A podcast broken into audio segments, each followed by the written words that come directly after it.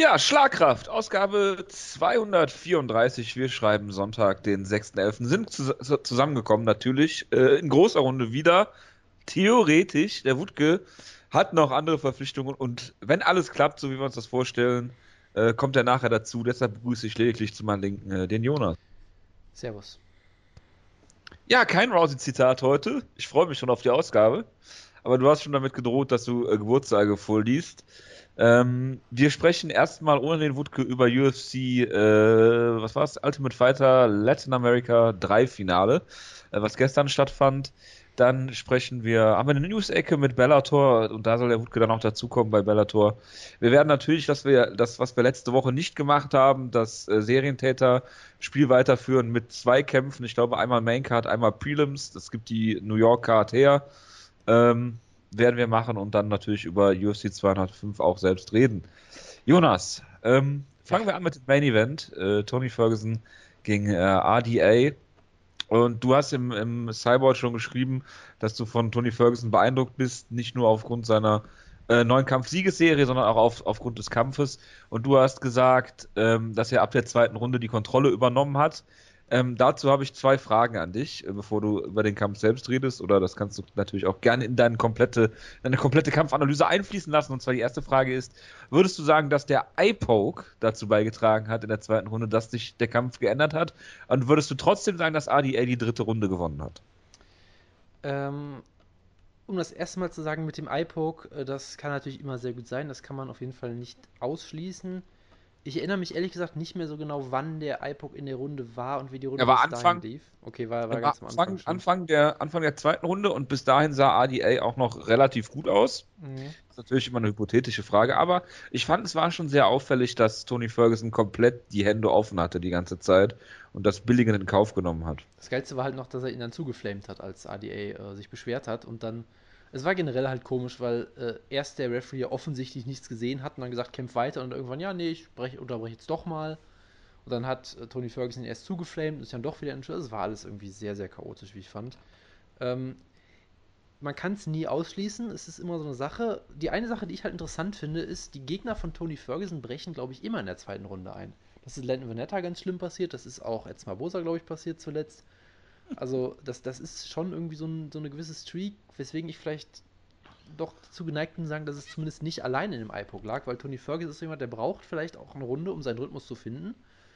Aber wenn er den einmal hat, ist er fast, ja, fast schon unbesiegbar aktuell. Dann ist er ja wirklich dieser absolute Derwisch, der irgendwie unfassbare Kombinationen raushaut und jeden harten Treffer von dir einfach no-sellt und dann ist es echt schwierig. Und ähm, ansonsten, was war die zweite Runde? Die, die dritte Runde war die Frage, glaube ich, ne? Ähm, mhm. Ich muss sagen, ich war sehr müde, als ich es gesehen habe. Ähm, ich habe es aus Versehen live gesehen. das ähm, ist echt Versehen? Ja, um 5 Uhr morgens oder so. Was ich glaube auch, dass alle. Wegen ja. der Zeitverschiebung nochmal angenehmer war als sonst schon. Ähm, deshalb habe ich ehrlich gesagt etwas verschwommene äh, Gedanken dazu im Kopf. Äh, ich hatte, glaube ich, alle bei Ferguson nach der, nach der ersten. Ähm, ich sehe jetzt zumindest bei Sherlock zum Beispiel, weil MMA Decisions aktuell irgendwie kaputt ist, äh, sehe ich zumindest, dass es eine Scorecard für Ferguson gab und zwei für Los Anjos. Also die Runde war dann doch scheinbar noch ziemlich eng. Ähm, also ich ja. glaube zumindest, dass alle Punktrichter das genauso gesehen haben. Okay. 48, 47, dass die erste und die dritte bei RDA waren. Und die erste war für mich klar, die zweite, die dritte war enger, aber für mich dennoch einigermaßen klar bei RDA, weil Tony Ferguson schlägt ja mehr ähm, grundsätzlich oder hat mehr geschlagen in der Runde, aber RDA hat für mich die, die klareren Wirkungstreffer gelandet. Hm, okay. Ne? Also ist ja auch egal, spielt ja keine Rolle. Also das, das ist auf jeden Fall, ähm, ja. Äh, hat mich so ein bisschen an den Kampf ähm, Conor McGregor gegen äh, Nate Diaz erinnert, weil du halt gedacht hast, der Kampf ändert sich jetzt, dreht jetzt komplett zu Tony Ferguson. Und dann ist äh, halt ADA nochmal zurückgekommen in der dritten Runde. Aber äh, ja gut, hinten raus hat dann Tony Ferguson den Kampf gewonnen, klar. Ne? Also. Bitte, ich wollte dich nicht unterbrechen.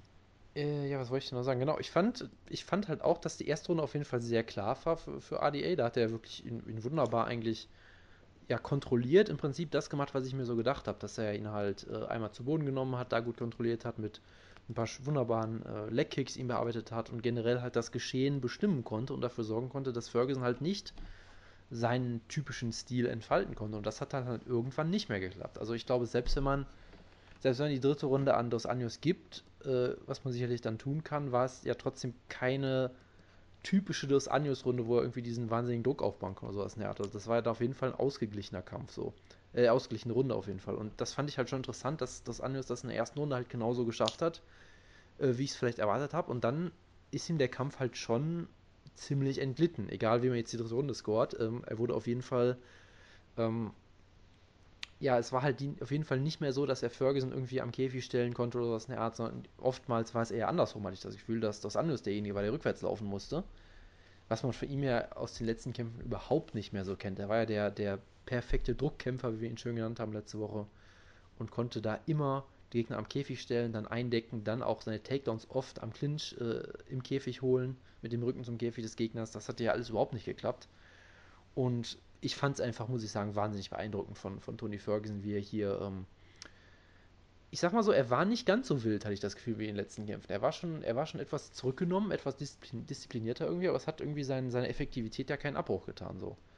Gerade, ähm, was er da teilweise, der hat ja einmal ihn mit so, mit so einem schönen, ich glaube, Step-in-Knee gerockt einmal und dann mehrmals auch mit, mit Schlägen gerockt und so weiter, also hat natürlich wieder ein paar verrückte Aktionen gemacht, aber allgemein äh, wunderbares Boxen hier eigentlich auch gezeigt, hat seine Reichweitenvorteile gut genutzt und also ich war wirklich unfassbar beeindruckt von Ferguson und ähm, ich glaube, mit der Leistung äh, würde mich jetzt bei niemandem schocken, dass er ihn besiegt. Habib ist natürlich nochmal ein ganz anderes Matchup, sicherlich mit dem Ring, aber das fand ich war schon unfassbar beeindruckend.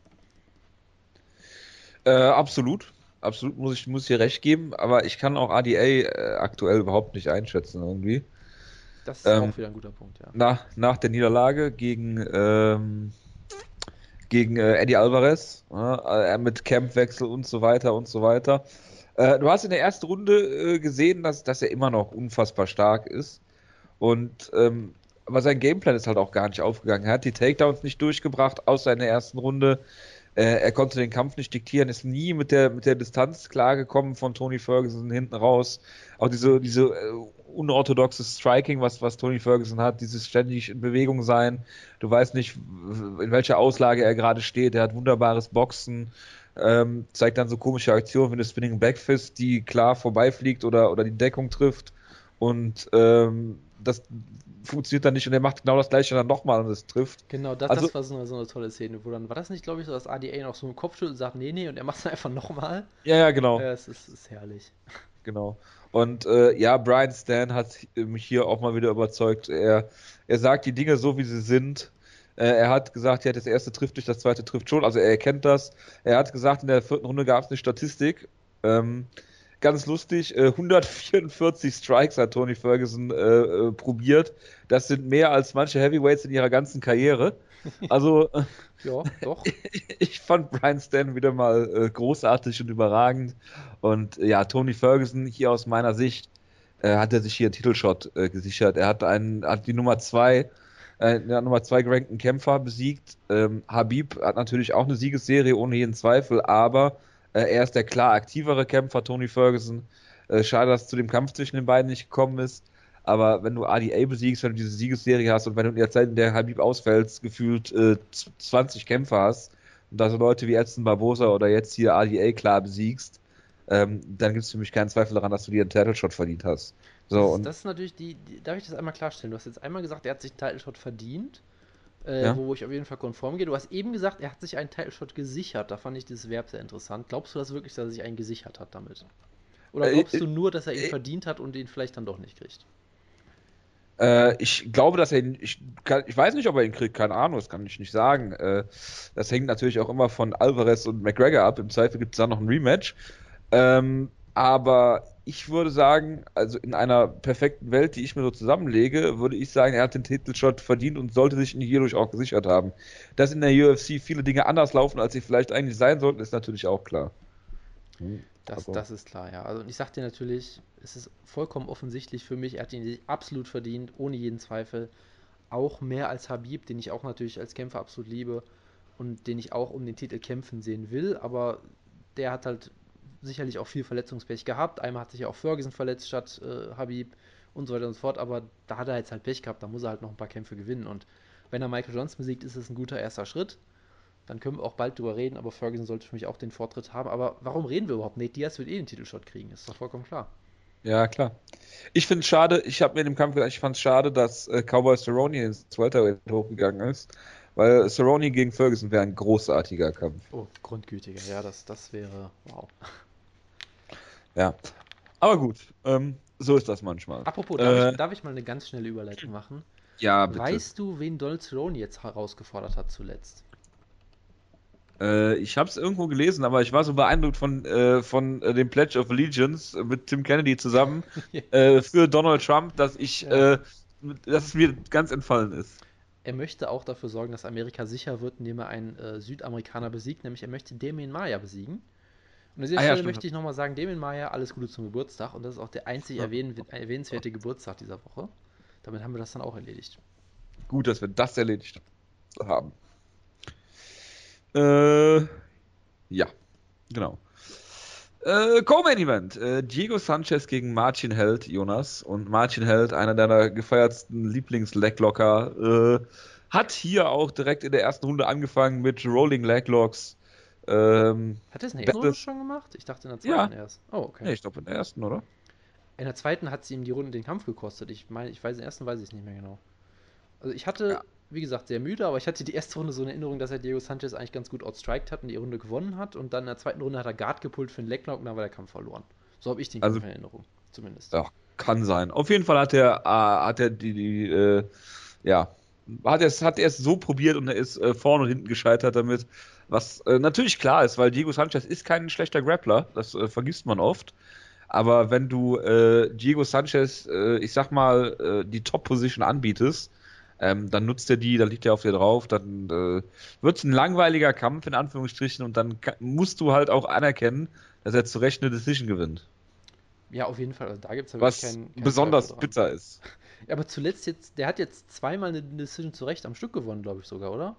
Da das gegen, sein, gegen Jim Miller war das auch vollkommen gerechtfertigt so. Ich weiß nicht, ob das zwei hintereinander waren, aber ist ja auch egal. Und ich fand es halt schon irgendwie schade, weil ich halt Martin Held immer so ein bisschen gehypt habe, ich ihn halt cool finde. Und ich habe ja im Preview, glaube ich, auch schon so ein bisschen gesagt, dass das durchaus ein gefährlicher Kampf für ihn ist. Weil da, wo Martin Held am besten ist, weil er ist halt immer noch ein absoluter Spezialist, da ist Diego Sanchez auch am besten. Diego Sanchez verliert Kämpfe, weil er keine Takedowns schaffen kann und dann halt wild brawlen will und dabei outstriked wird. Und manchmal gewinnt er die Kämpfe auch noch zu Unrecht. Man, ja, manchmal gewinnt er die Kämpfe. Ne? Ja, das ist richtig. Und, und hier hingegen war es halt so, Martin Held hat ihn eigentlich, wie ich fand, gut outstriked in der ersten Runde. Also eigentlich hat er größtenteils seine Faust ausgestreckt und wie gesagt, ist halt reingerannt. Das war sehr schön. das ähm, stimmt. Wo du halt schon gemerkt hast, Martin Held ist ein solider Striker, er ist kein toller Striker, er hat nicht wahnsinnig viel Power, aber er ist schon solide und äh, ja, aber ich glaubt er, glaubt er denn an, an sein Striking? Den Eindruck hatte ich nämlich nicht. Ja, weiß ich nicht. Also er hat zumindest in der ersten Runde so durchgezogen, hatte ich, glaube ich, so, hatte ich zumindest das Gefühl. Ähm, er hat zumindest bei Bellator auch mal ein paar Kämpfe gehabt, die hat er gewonnen, ohne einen Leglock versucht zu haben. So, das, das ist schon, äh, fand ich schon okay. Dann okay, der hat sich schon weiterentwickelt so ein bisschen. Das Problem war halt dann in der zweiten Runde, er, er pullt halt diesen Leglock und damit liegst du auf Boden. In dem Moment habe ich gesagt, der Kampf ist verloren. Fertig. Weil wenn du unter Diego Sanchez drunter liegst, in Mexico City, ja, dann wirst du, dann wirst du müde. So. Und Martin Held ist auch nicht dafür bekannt, besonders gute Cardio zu haben, eigentlich. Also zumindest ja. für. Oder zu scramblen oder zu sweepen. Ja, da. Also, also scramblen tut, versucht er schon immer, aber er schafft es dann halt ja, nicht. Ja, ja, aber wenn du einen guten Top-Control-Grappler hast, dann klappt das halt nicht. Ja, eben. Bei Bella, bei, es ist halt schon, egal ob es Diego Sanchez ist oder nicht, ist Bellator und UFC Lightweights ist immer noch eine ganz andere Kategorie. Ja, auf jeden Jetzt mal abgesehen ja. von der Spitze, ne? Also, also Chandler und äh, Brooks hast du ja auch gesehen und, und so weiter. Adi Alvarez ist jetzt der Champ.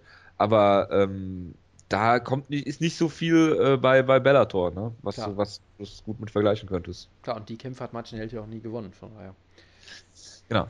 Genau, also ich, ich fand es dahingehend halt schon ein bisschen enttäuschend. Gleichzeitig muss man auch nochmal sagen, Hut ab vor Diego Sanchez. Ja, man macht sich ja gerne oft über ihn lustig und so, aber der Typ hat einen, der ist eine Cardio-Maschine, immer noch, auch im ho ho hohen Alter mit sehr viel äh, Mileage, wie man auf Englisch so schön sagen würde, mit, mit sehr viel Verletzungen, die er sicherlich auch hat äh, ist der immer noch, kann der immer noch so ein unfassbares Tempo gehen. Er hat einen unfassbaren Kämpferwillen, den du, glaube ich, nicht beibringen kannst.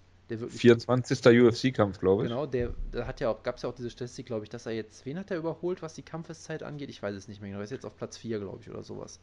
Was, ich glaube, BJ Penn hat er jetzt überholt oder sowas. UFC Hall of Fame? Ich, ich glaube schon, ja. Äh, das heißt, der hat äh, es halt auch. Nicht, nicht BJ Penn, ne? Ich meine schon Diego Sanchez. Achso, äh, ja, natürlich, natürlich, klar. Das ist nochmal, ja. für so eine Diskussion müssten wir Wutke dabei haben. Das, äh, das äh, machen wir gleich nochmal. Rollen wir gleich nochmal auf, würde ich sagen. Ja, er ist übrigens fertig, wir sollen ihm Bescheid sagen. Also alles gut. Okay. Ihr könnt euch freuen. Okay. Ähm, wie auch immer, also ähm, der hat halt die Erfahrung und er hat immer noch diese Kali und diesen unfassbaren Kampfes, Kampfeswillen und dann bringt er das halt nach Hause. Das finde ich schon, da muss man Diego Sanchez, Sanchez auch mal ein bisschen für applaudieren, dass er es immer noch schafft, gute Gegner im Jahr 2016 zu besiegen, obwohl er seit elf Jahren oder sowas in der UFC ist. Er hat nicht in der Martin Held ist sicherlich nicht Elite, Jim Miller auch nicht mehr, aber das sind immer noch ziemlich gute Gegner. Und das ist schon bei aller Kritik an Diego und ich glaube auch nicht, dass das gut enden wird jetzt, weil ich glaube, er wird jetzt denken, hey, ich kann wieder ganz oben angreifen, ich möchte jetzt gegen, weiß ich nicht wen kämpfen und dann wird es wieder nicht so gut ausgehen. Aber hey, in, für den Habib, Moment, Number One Contender. ja, ja, genau, genau. Für den Moment muss man erstmal sagen, hey, Hut ab, das war schon eine, eine reife Leistung von ihm. Ja, da kann ich dir nur zustimmen. Äh, es ist halt, es ist halt ziemlich absurd, dass er jetzt geschafft hat, wirklich in seinem ersten UFC-Kampf K.O. zu gehen und dann wieder eine solide Leistung zu zeigen hier da, da, danach. Also Wundertüte Diego Sanchez. Also äh, auf jeden Fall wird es nicht langweilig mit ihm, aber äh, um seine Gesundheit muss man sich natürlich trotzdem Sorgen machen. Ne? Also äh, hat schon ziemlich, ziemlich, ziemlich viel kassiert in seiner UFC-Karriere. Das äh, kann man so festhalten, ja. Gut, dann nächster Kampf. Äh, Ricardo Lamas gegen Charles Oliveira im Lightweight. Ganz interessant, äh, Charles Oliveira, ja hervorragend, das ist ein geblockter Extrapunkt, äh, Field Goal beim Football. Äh, etwas irritiert gerade. Ähm, Ricardo Lamas äh, hat hier äh, Charles Oliveira natürlich per Guillotine besiegt, Jonas dazu äh, musst du dir gleich erstmal wieder eine Ausrede überlegen. Ja, Charles Oliveira hat um 10 Pfund das Gewicht verpasst. Er hat äh, den Kampf, glaube ich, irgendwie Short Notice angenommen, hat Brian Stan erzählt. Das ist natürlich immer noch keine Entschuldigung. Ich habe gemutmaßt, dass es vielleicht so gewesen ist, dass der Cut nicht funktioniert hat und sie wieder, wieder rehydriert haben. Äh, das ist wohl nicht der Fall gewesen. Er hatte einfach Probleme, genau wie ähm, Felipe Arantes, äh, in der Höhe von Mexico City äh, Gewicht zu cutten. Ähm, ja, gut, äh, ich meine, es ist bekannt, wie, dass Mexico City auf 2400 Metern Höhe ist oder sowas. Ähm, das ist nichts Neues, das hat sich nicht seit gestern erst ergeben. Und ähm, ja, Charles Oliveira ist jetzt natürlich auf so einem Weg wie äh, John Lineker, Persona non grata zu werden. Abgesehen davon ähm, verliert dann Charles ab, Oliveira ja, abgesehen noch. davon, dass er verliert, genau, ja. So, und jetzt zweimal in Folge per Guillotine, das macht ihn natürlich nicht gerade, äh, ja, wenn's, macht ihn natürlich nicht gerade beliebt. Wenn es wenigstens ein Real Naked Joke gewesen wäre, ne? ja, aber ja, per Guillotine kannst du verlieren, aber, Jonas, als Black Belt, das weiß jeder hier, seitdem wir darüber mal eine Diskussion geführt haben. Aber Jojo, es ist doch eigentlich, es ist doch klar, was die Lösung ist, oder? Wir brauchen endlich ein, ein ganz neues Konzept, wir brauchen C-Level Weight Cutting. Achso, ich dachte, ich dachte Bantamweight für Charles Oliveira. Das sicherlich auch. Das kann auch auf jeden Fall nicht schaden, ja. C-Level Weight Cutting, ja.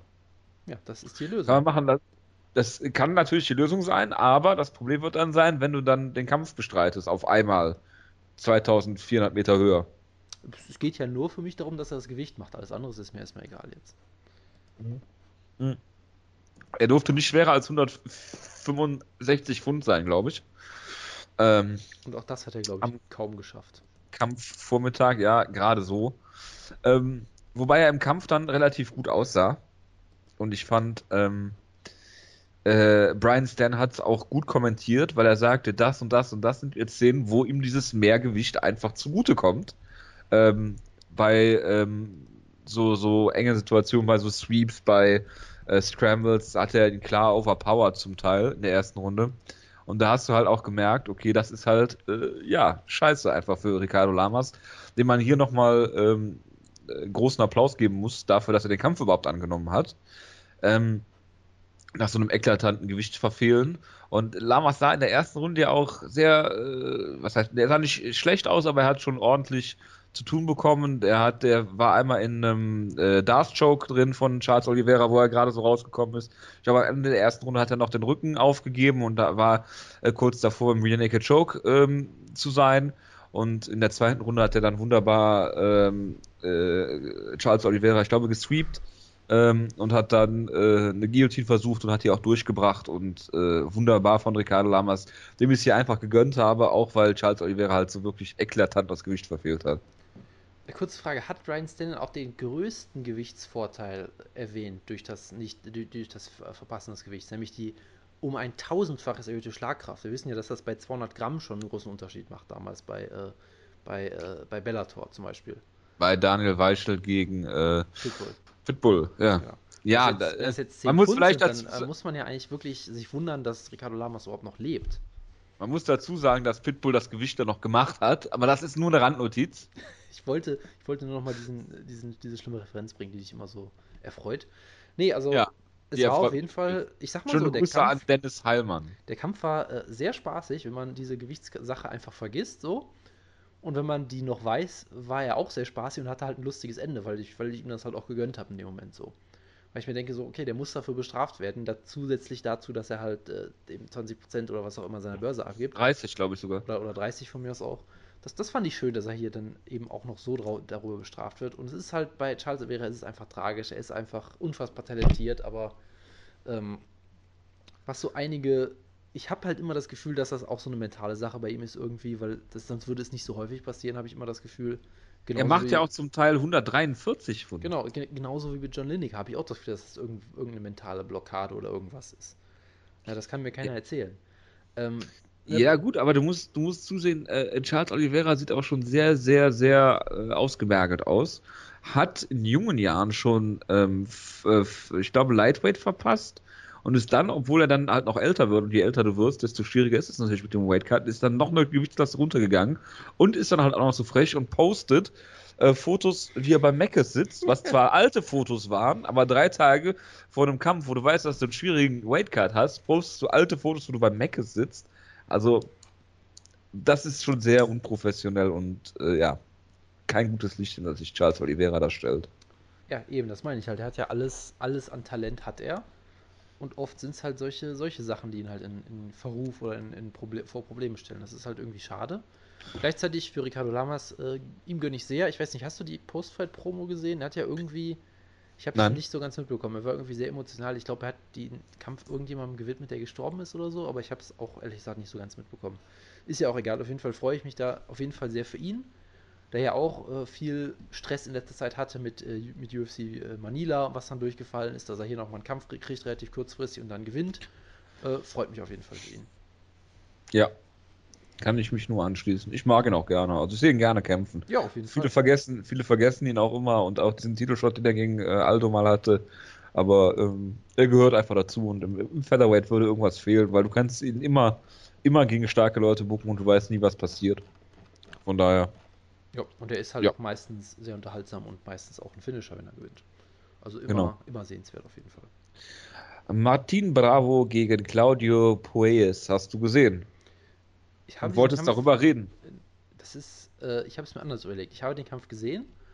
Äh, es gab ein sehr schönes Finish mit dem Livershot. Das fand ich, das fand ich sehr, äh, sehr ansprechend wie immer. Und einer von beiden hat gewonnen. Ich weiß schon nicht mehr wer. Ich sage einfach, Mexiko hat gewonnen. Ähm, und das freut mich natürlich sehr. Und für Mexiko war das allgemein, wie wir gleich nochmal besprechen werden, sicherlich ein riesengroßer Erfolg mit dem, mit dem Sieg der ganzen mexikanischen Kämpfer wie ihm und Diego Sanchez und, äh, und so weiter und so fort. Das geht jetzt in eine sehr geopolitische Richtung. Es, hat nur noch Kevin Velasquez gefehlt. genau. Äh, ja, man macht aber weiter mit deinem Lieblingskämpfer Benil Dariush gegen Rashid Magomedov. Ja, Benil Dariush gegen Rashid Magomedov war ein Kampf äh, zweier Top 15 Contender, waren sie, glaube ich, beide sogar gerankt. In der, wie gesagt, besten Gewichtsklasse der Welt. Und damit allein war es natürlich ein sportlich unfassbar relevanter Kampf und er wurde natürlich komplett ausgebucht von den Zuschauern, natürlich. Ähm, ich sag mal, es war halt ein relativ taktisch geführter Kampf. Äh, es gab halt kein Finish, es war halt relativ eng, aber für mich trotzdem mit einem klaren Sieg für Darius und es war halt ein solider Kampf. So, ich fand den vollkommen in Ordnung. Ich war überrascht, wie gut Darius im Striking aussah. Ich meine, dass er da auf jeden Fall einiges kann, war ja, war ja bekannt, aber ist ja trotzdem jemand, der eigentlich ein BJJ-Ace ist. Der halt trainiert er noch bei Codero? Der trainiert noch bei Codero, der war auch in der Corner, meine ich. Okay. Ähm, aber er ist ja trotzdem jemand, der für, das, für den das Striking halt doch immer so das Zweite ist, was er erlernt hat, so ein bisschen. Äh, er hat halt kein besonders gutes Ringen, deshalb muss er halt meistens ins Striken. Und Rashid Magomedov wurde halt von vielen Leuten so gehypt als dieses Ultra-Talent, so ein bisschen so wie, so wie Albert Tumenov. Ähm, äh, dieser, dieser wunderbare, wunderbare. Den du ja als Ultratalent gehypt hast. Dieser wunderbare russische Striker halt, der unfassbar technisch ist, der jetzt kein großer Finisher ist, aber halt wunderbar. Und da haben halt viele Leute ihn als Favorit auch gesehen, äh, auch in den Wettquoten, weil sie halt dachten, okay, Dariush muss mit ihm striken, weil er ihn vermutlich nicht zu Boden kriegt. Das war richtig. Die einzigen Takedowns kamen von Dariush, der zweimal Side Control gepult hat, was auch sehr interessant war. Ähm, und man hat sich halt gedacht, äh, Magomedov ist unfassbar gut darin, auf Distanz zu kämpfen. Klar, ähm, äh, äh, Darius wird das machen, was er halt bei Cordero macht, nämlich schön die Distanz schließen. Aber viele Leute haben dann gedacht, okay, er ist halt kein gelernter Striker in dem Sinne, wie es Magomedov ist. Und deshalb wird Magomedov ihn vermutlich outpointen. Und das hat halt nicht geklappt. Weil er hat hier wirklich wunderbar wieder mal Rafael Cordero in Reinkultur gezeigt. Er war hier der, der beste Druckkämpfer der Show, wo es Dos Anjos schon nicht geschafft hat hat ihn immer wunderbar am Käfig gestellt. Und ich fand das halt schon spannend, weil du teilweise echt gemerkt hast, dass Magomedov da stand und überhaupt nicht wusste, was er machen sollte. Es sah wirklich so aus, als würde er einfach so mit dem Rücken zum Käfig stehen und denken so, äh, und jetzt? Und ist halt ein Bodykicks reingelaufen oder so. Ähm, das war, wie gesagt, trotzdem noch relativ ausgeglichen. Er hat auch ein paar gute, gute Konter gelandet, ein, äh, ganz gut mit Uppercuts im Clinch ihn eingedeckt, aber unterm Strich äh, war es dann doch für mich ein ziemlich klarer Sieg für Darius, der hier richtig gut aussah. Wie gesagt, halt kein spektakulärer Kampf, weil das halt auf diesem hohen Niveau bei zwei technisch so guten Kämpfern einfach nicht immer der Fall sein kann. Aber ich fand es durchaus ansprechend und äh, freut mich für Darius, der auch immer einen sehr sympathischen Eindruck auf mich macht. Und ich bin mal gespannt, wie es mit ihm weitergeht. Ja, Alexa Grasso hat auch Druck gemacht gegen Heather Joe Clark in der ersten Runde. Und ich fand es faszinierend, wie wenig Knockout-Power sie hat. Nachdem sie Heather Joe Clark komplett am Käfig gestellt hat und mehrfach clean getroffen hat. Ich musste mir ja die erste Runde angucken, weil du das gesagt hast. Ich fand das null spektakulär. Äh, ja, und der, lass, uns ja. mal, lass uns mal am Anfang anfangen. Ich fand ja, dass sie sehr wenig Druck gemacht hat am Anfang. Sie hat, wurde für mich für die ersten zwei, drei Minuten outstriked von Heather Clark, wo ich dachte so, hm, okay, das ist jetzt vielleicht nicht so ein gutes Zeichen. Und dann hat sie halt irgendwann gedacht, okay, ich lege jetzt mal den Schalter um und, und bringe sie um so ein bisschen und hat sie dann halt furchtbar verprügelt. Ähm, ja, mit ihren Pillow Fists. Es ist es ist immer noch äh, Strawweight. Also bitte. Das wer, wer hat denn keine da, Rolle. Wer, wer, hat denn da große Knockout-Boy? Also selbst Joanna Jadocek. Äh, die hat auch keine, ja, die hat ja. auch keine One-Punch-Knockout-Power oder sowas. Ne? Die zermürbt dich auch äh, mit, mit Schlagsalven und so. Da gucke ich, guck ich aber lieber Heavyweights. Dicke, hässliche Heavyweights. Ja, wohl, so, Wutke, ich wusste nicht, dass du schon in der Show bist. ja. Und du klingst auch heute ganz anders irgendwie, muss ich sagen. Komisch. Ja, kannst du mal sehen. Neues Mikro scheinbar. Nee, also, ähm, deshalb, ich, ich fand auch den Anfang sehr durchwachsen. Dann hat sie halt wunderbar äh, sie gestellt und Heather Joe Clark war vollkommen durch mit der Welt so. Und dann kam halt die äh, Ringpause. Hast du die Ringpause gesehen? Ja. Ich habe gehört, dass Heather Joe Clark gesagt hat, wenn ich gerade ausgucke, kann ich sehen, wenn ich auf den Boden gucke, nicht. Dann hat ihr Trainer ihr einen wunderbaren Tipp gegeben. Sag das nachher erst, wenn du gefragt wirst. Ich, ich, hoffe, der Tipp war, guck nicht geradeaus oder guck nicht nach unten oder wie auch immer. Ja. Ja. Genau, guck nur geradeaus. Ja, es war großartig. Also das, das ist Coaching, wie ich es mir vorstelle. Ja, und vor allem, ich, ich fand das auch schon so toll, wie sie da sitzt und die Nase ist irgendwie gebrochen oder was auch immer, sieht nicht gut aus, Blut die ganze Zeit. Und sie sitzt da und wischt sich die ganze Zeit über die Augen, wo du denkst, was macht die da? Und dann meint der Coach auch, du hast da keinen Cut, deine Augen sind in Ordnung. Und die so, ja, ich sehe aber nichts. Und er so, hm, ja, ähm, wir könnten jetzt natürlich den Kampf abbrechen, ähm, aber lass noch mal weitermachen, weil wenn es schlimmer wird, können wir auch noch abbrechen. Wir gucken mal, wie es läuft. So, ja. und dann äh, lief es halt weiter und nicht weiter gut und sie hat halt klar verloren. Und das war schon interessant, sage ich mal. War das denn ein Eye-Poke? Äh, ich habe keinen gesehen, aber es gab auch, glaube ich, kein Replay, weil die alle auf die Corner fasziniert waren. Also, es gab ein Replay von der Corner. Nee, das meine ich ja. Ich deshalb, deshalb gab es, glaube ich, kein Replay von diesen Schlagsalven. Äh, deshalb weiß ich das, glaube ich, nicht. Ähm, aber ich glaube nicht. Sie hat, also ich meine, Alexa Grasso hat sie halt schon ziemlich verprügelt da am Ende. Und da kann halt sein, dass sie da irgendwo, irgendwas auf die Augen gekriegt hat mit einem Schlag. Das kann ja auch schon Schaden anrichten, sicherlich. Ne, man denke mal an diesen legendären Kampf, was war das? Alessio Okara gegen James Irwin, wo James Irwin einen, äh, einen Fingerknöchel ins Auge geschlagen bekommt und dann sagt, nee, war iPoke, ich bin raus. So. Kann ja, ja. auch passieren, sowas. Also, ja, oder Alan Belcher gegen Michael Bisping. Ach nee, das war was anderes. Ja, das war ein bisschen was anderes. äh, nee, also ich äh, fand, fand das durchaus ganz gut von Alexa Grasso, weil Heather Joe Clark ist jemand, äh, die man, glaube ich, auch gerne mal unterbewertet. Sie ist eine gute Gatekeeperin. Und Alexa Grasso hatte dann doch relativ wenig Probleme, hat halt ein bisschen Anlaufschwierigkeiten, hätte vielleicht ein bisschen mehr Killerinstinkt, wäre nicht schlecht gewesen. Äh, Pillowfisted würde ich jetzt so erstmal nicht sagen. Sie ist auf Doch, jeden Fall. würde ich genauso sagen. Ja, du bist ja auch. Äh, jetzt bräuchten wir den Frauenexperten, den Kampf ja eh nicht gesehen hat, ich weiß. Ähm, ja, aber trotzdem drüber reden kann. Das ist richtig, ja. Er würde jetzt eine sehr äh, äh ausgeglichen, er würde jetzt mit irgendeinem Ronda Rousey-Zitat belegen, warum sie nicht Pillowfisted ist. So.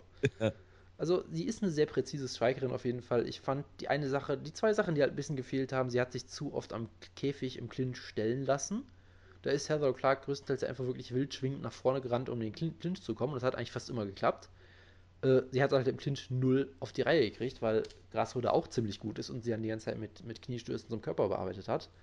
Ähm, das würde jetzt gegen, weiß ich nicht, Claudia Gadelia, glaube ich, nicht gut ausgehen, aber klar, auf dem Niveau ist sie halt noch nicht. Die ist ja auch ein junges Talent noch. Ähm, aber wie gesagt, äh, bis auf den verhaltenen Beginn und vielleicht ein bisschen mehr, mehr Killerinstinkt wäre vielleicht gut gewesen, aber sonst fand ich das ein durchaus ansprechendes ähm, Debüt. Sie hatte eine wunderschöne Promo auf Spanisch gehalten. Ähm, du bist ja unser Spanisch-Experte, deshalb ich kann leider nichts dazu sagen, weder zum Inhalt noch zur Qualität. Aber ich bin sicher, ihr Spanisch ist mindestens so gut wie das von Ken Velasquez. Mindestens. Ja, ich bin mir auch ziemlich sicher. Ich finde mexikanisches Spanisch übrigens unfassbar beschissen. Ja, wenn, äh, man, wenn man, nicht an dem verkehrten Ausrufezeichen irgendwas erkennen kann oder so. Wir hatten die Diskussion schon mal, glaube ich. Ähm, Ausrufezeichen und umgekehrtes Fragezeichen am Anfang von Aussagen oder Fragen, was total sinnvoll ist. Wie ich nochmal dazu sagen möchte, ja. Ähm, gut. Wie hat, denn dir, wie hat dir denn die Maincard gefallen, Jonas? Ja, durchaus nicht schlecht, muss ich sagen. Also, ähm, Main Event war halt, wie ich fand, obwohl es über fünf Runden ging, kein Fight of the Year Kandidat. Dafür war es ein bisschen zu, zu einen Seiten das für mich. Wollte, wollte ich dich gerade fragen. Aber trotzdem ein richtig spannender und guter Kampf. Ähm, Co-Main Event war für mich persönlich halt ein bisschen frustrierend, trotzdem ganz unterhaltsam. Wir haben auch diese, wir haben die tolle Guillotine-Defense von, von ähm, Diego Sanchez nicht erwähnt, die Showtime Guillotine-Defense, wo er sich am Käfig hochgeklettert ist und dann drüber geflippt ist. Das war auch toll, fällt mir gerade wieder ein. Also da gab es auch unterhaltsame Momente. Ähm, wie gesagt, Darius gegen, gegen Magomedov halt ein solider, unterhaltsamer Kampf auf hohem Niveau. Äh, Alexa Grasso sehe ich natürlich sehr gerne und auch ein sehr vielversprechendes Talent. Also ich war durchaus zufrieden mit der Karte. Also sie hat auf dem Papier viel versprochen, hat sie soweit, glaube ich, auch halten können. Es war jetzt halt, es gab jetzt nicht besonders viele Finishes oder keine wahnsinnig spektakulären Aktionen, die im Jahr noch in Erinnerung bleiben vielleicht, aber ich war durchaus zufrieden mit der Karte. Was ist denn für dich der Fight of the Year bisher? Äh Robbie Lawler gegen Condit war im Januar, oder?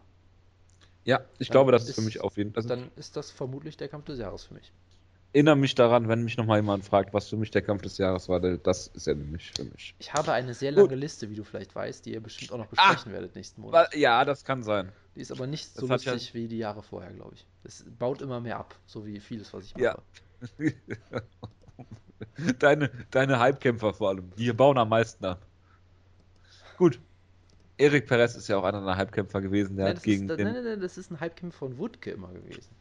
Ja, deshalb und gewinnt er ja auch. Wutke ihn vergessen, glaube ich einfach. das macht ja nichts.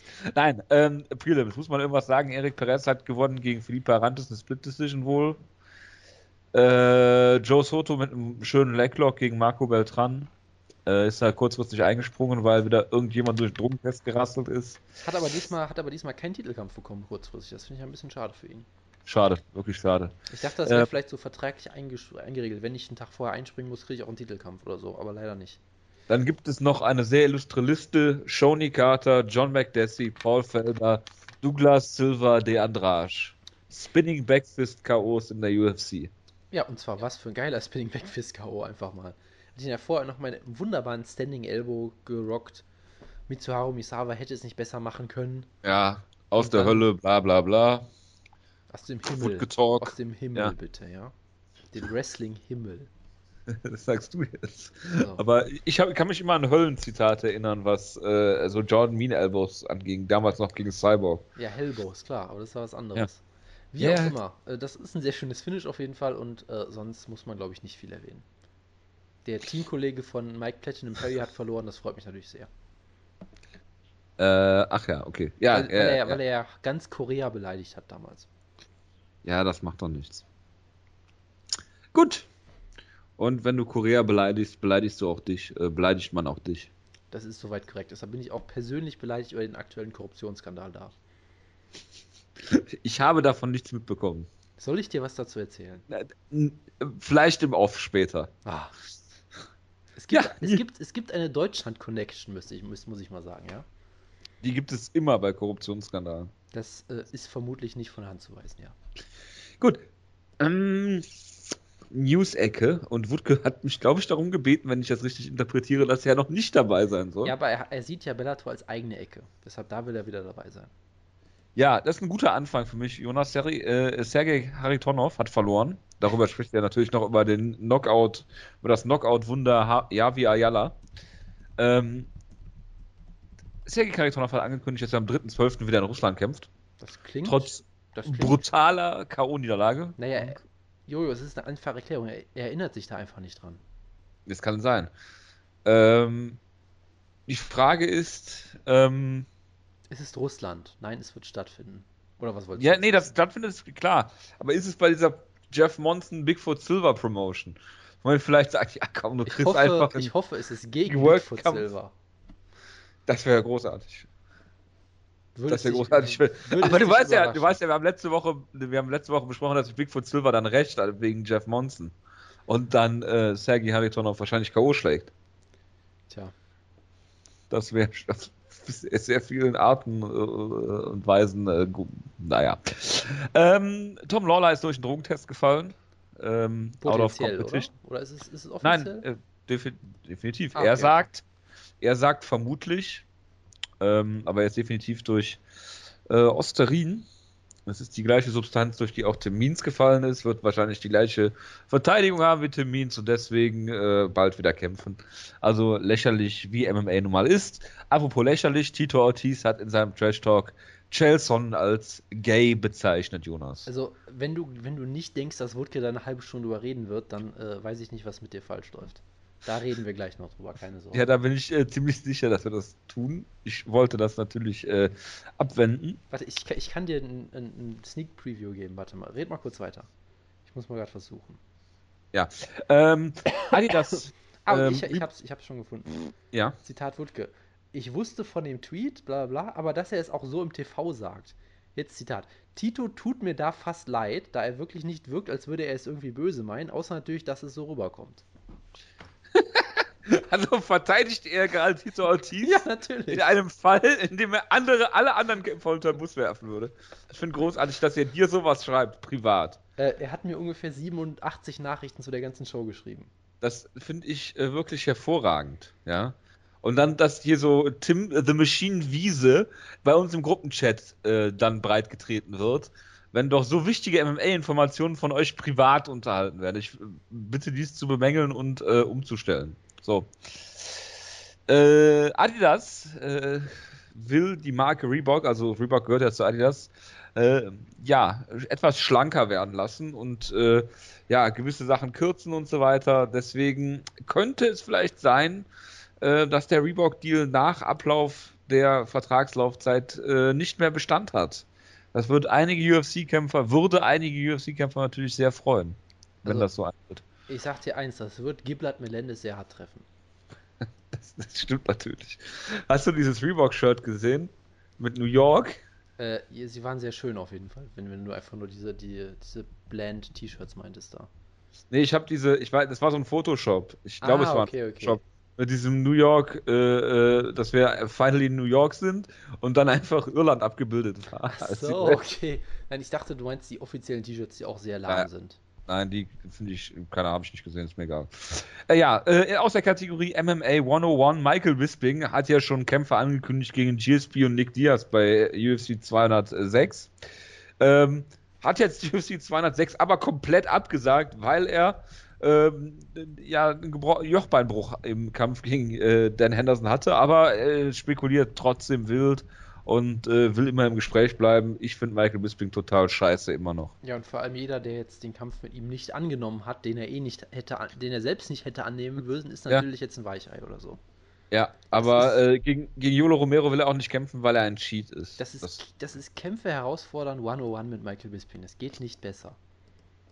Michael Bisping gegen Tito Ortiz wäre großartig. Erinnere mich daran, dass ich den Wutke gleich zu Tito Ortiz frage. Ich sag dir eins, wenn Michael Bisping jemand als schwul bestimmt, dann meint er das auch böse. Das kann ich dir aber versichern. Das, äh, ja.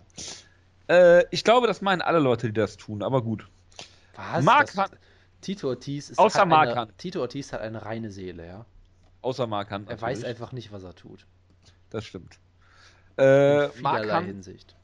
Mark Hunt hat ein JDS-Rematch abgesagt, weil ähm, er ja aktuell, ich weiß nicht, im Hungerstreik ist er nicht, das kann ich ausschließen, aber das würde mich sehr wundern, ja. Protest gegen die UFC und gegen alles und weil Brock Lesnar ja gedopt war, was sehr überraschend kam, auch wenn er vor dem Kampf gesagt hat, dass es ihm äh, egal ist, weil er, weil er dass eh es ihm egal ist, auf was er ist. Und von daher freuen wir uns alle sehr darüber. Ähm, ja, Luke Rockhold hat sich mal wieder verletzt, ist deshalb raus aus dem Main Event gegen Jacare in Australien. Äh, dann wurde zunächst Jacare gegen Roger Whittaker gemutmaßt. Äh, ist jetzt allerdings umgestellt worden, weil Derek Brunson gegen Roger Whittaker, der Kampf ist jetzt äh, Main Event. Äh, kommen wir gleich noch zu. Dann ähm, Ronda Rousey, wo nachher vermutlich das ein oder andere Zitat hier in der Sendung kommen wird, was sich leider nicht vermeiden lässt, ähm, hat gesagt, dass der ähm, Amanda Nunes-Kampf vermutlich einer der letzten ihrer Karriere sein wird. Ich könnte mir vorstellen, dass es einen Nunes-Kampf gibt und dass sie dann noch ein Rematch gegen Holly Holm hat und es dann zu Ende ist. Und sie niemals gegen Cyborg wird kämpfen, äh, kämpfen wird. Jonas. Ja, das halte ich äh, für sehr wahrscheinlich mittlerweile. Und man muss sie mal dahingehend zumindest in Schutz nehmen, dass sie das schon länger sagt, dass sie halt nicht ewig kämpfen möchte. Deshalb ist jetzt warum, warum sollte man sie, warum sollte man sie überhaupt dafür kritisieren? Eben, frage ich. das, ist, das ist die andere Frage. Also die, die eine Sache ist halt, dass, oh, sobald sie mal verliert, ist sie dann sofort.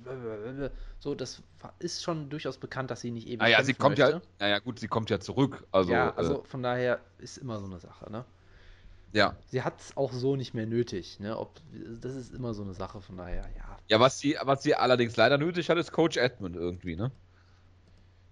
Ja, darüber möchte ich ehrlich gesagt nicht mehr spekulieren. Das ist, das, das, ich verstehe es einfach nicht und ja. ja. keine Ahnung. Der hat ja auch schon mit Richard Perry trainiert, ne? dem Striking Coach der Diaz-Brüder, hat den wohl sehr gelobt. Aber gut.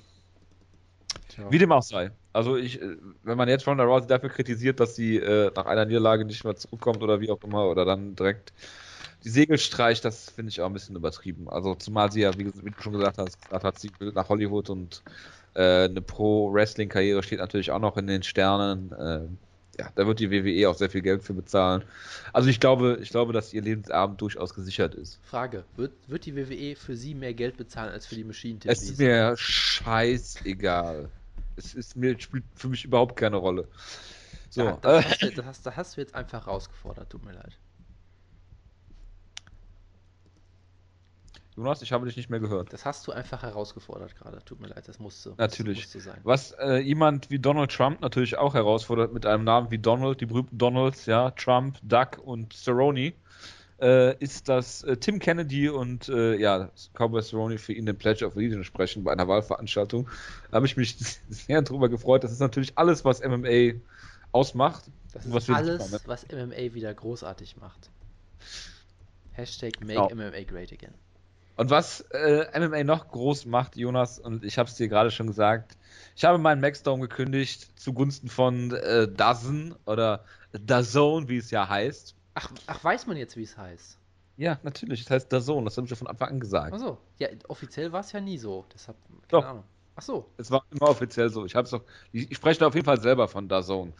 Jedenfalls habe ich heute ähm, dort den Gratis-Monat begonnen. Das war hervorragend. Ich habe geguckt, was für lustige Veranstaltungen es dort alles gibt.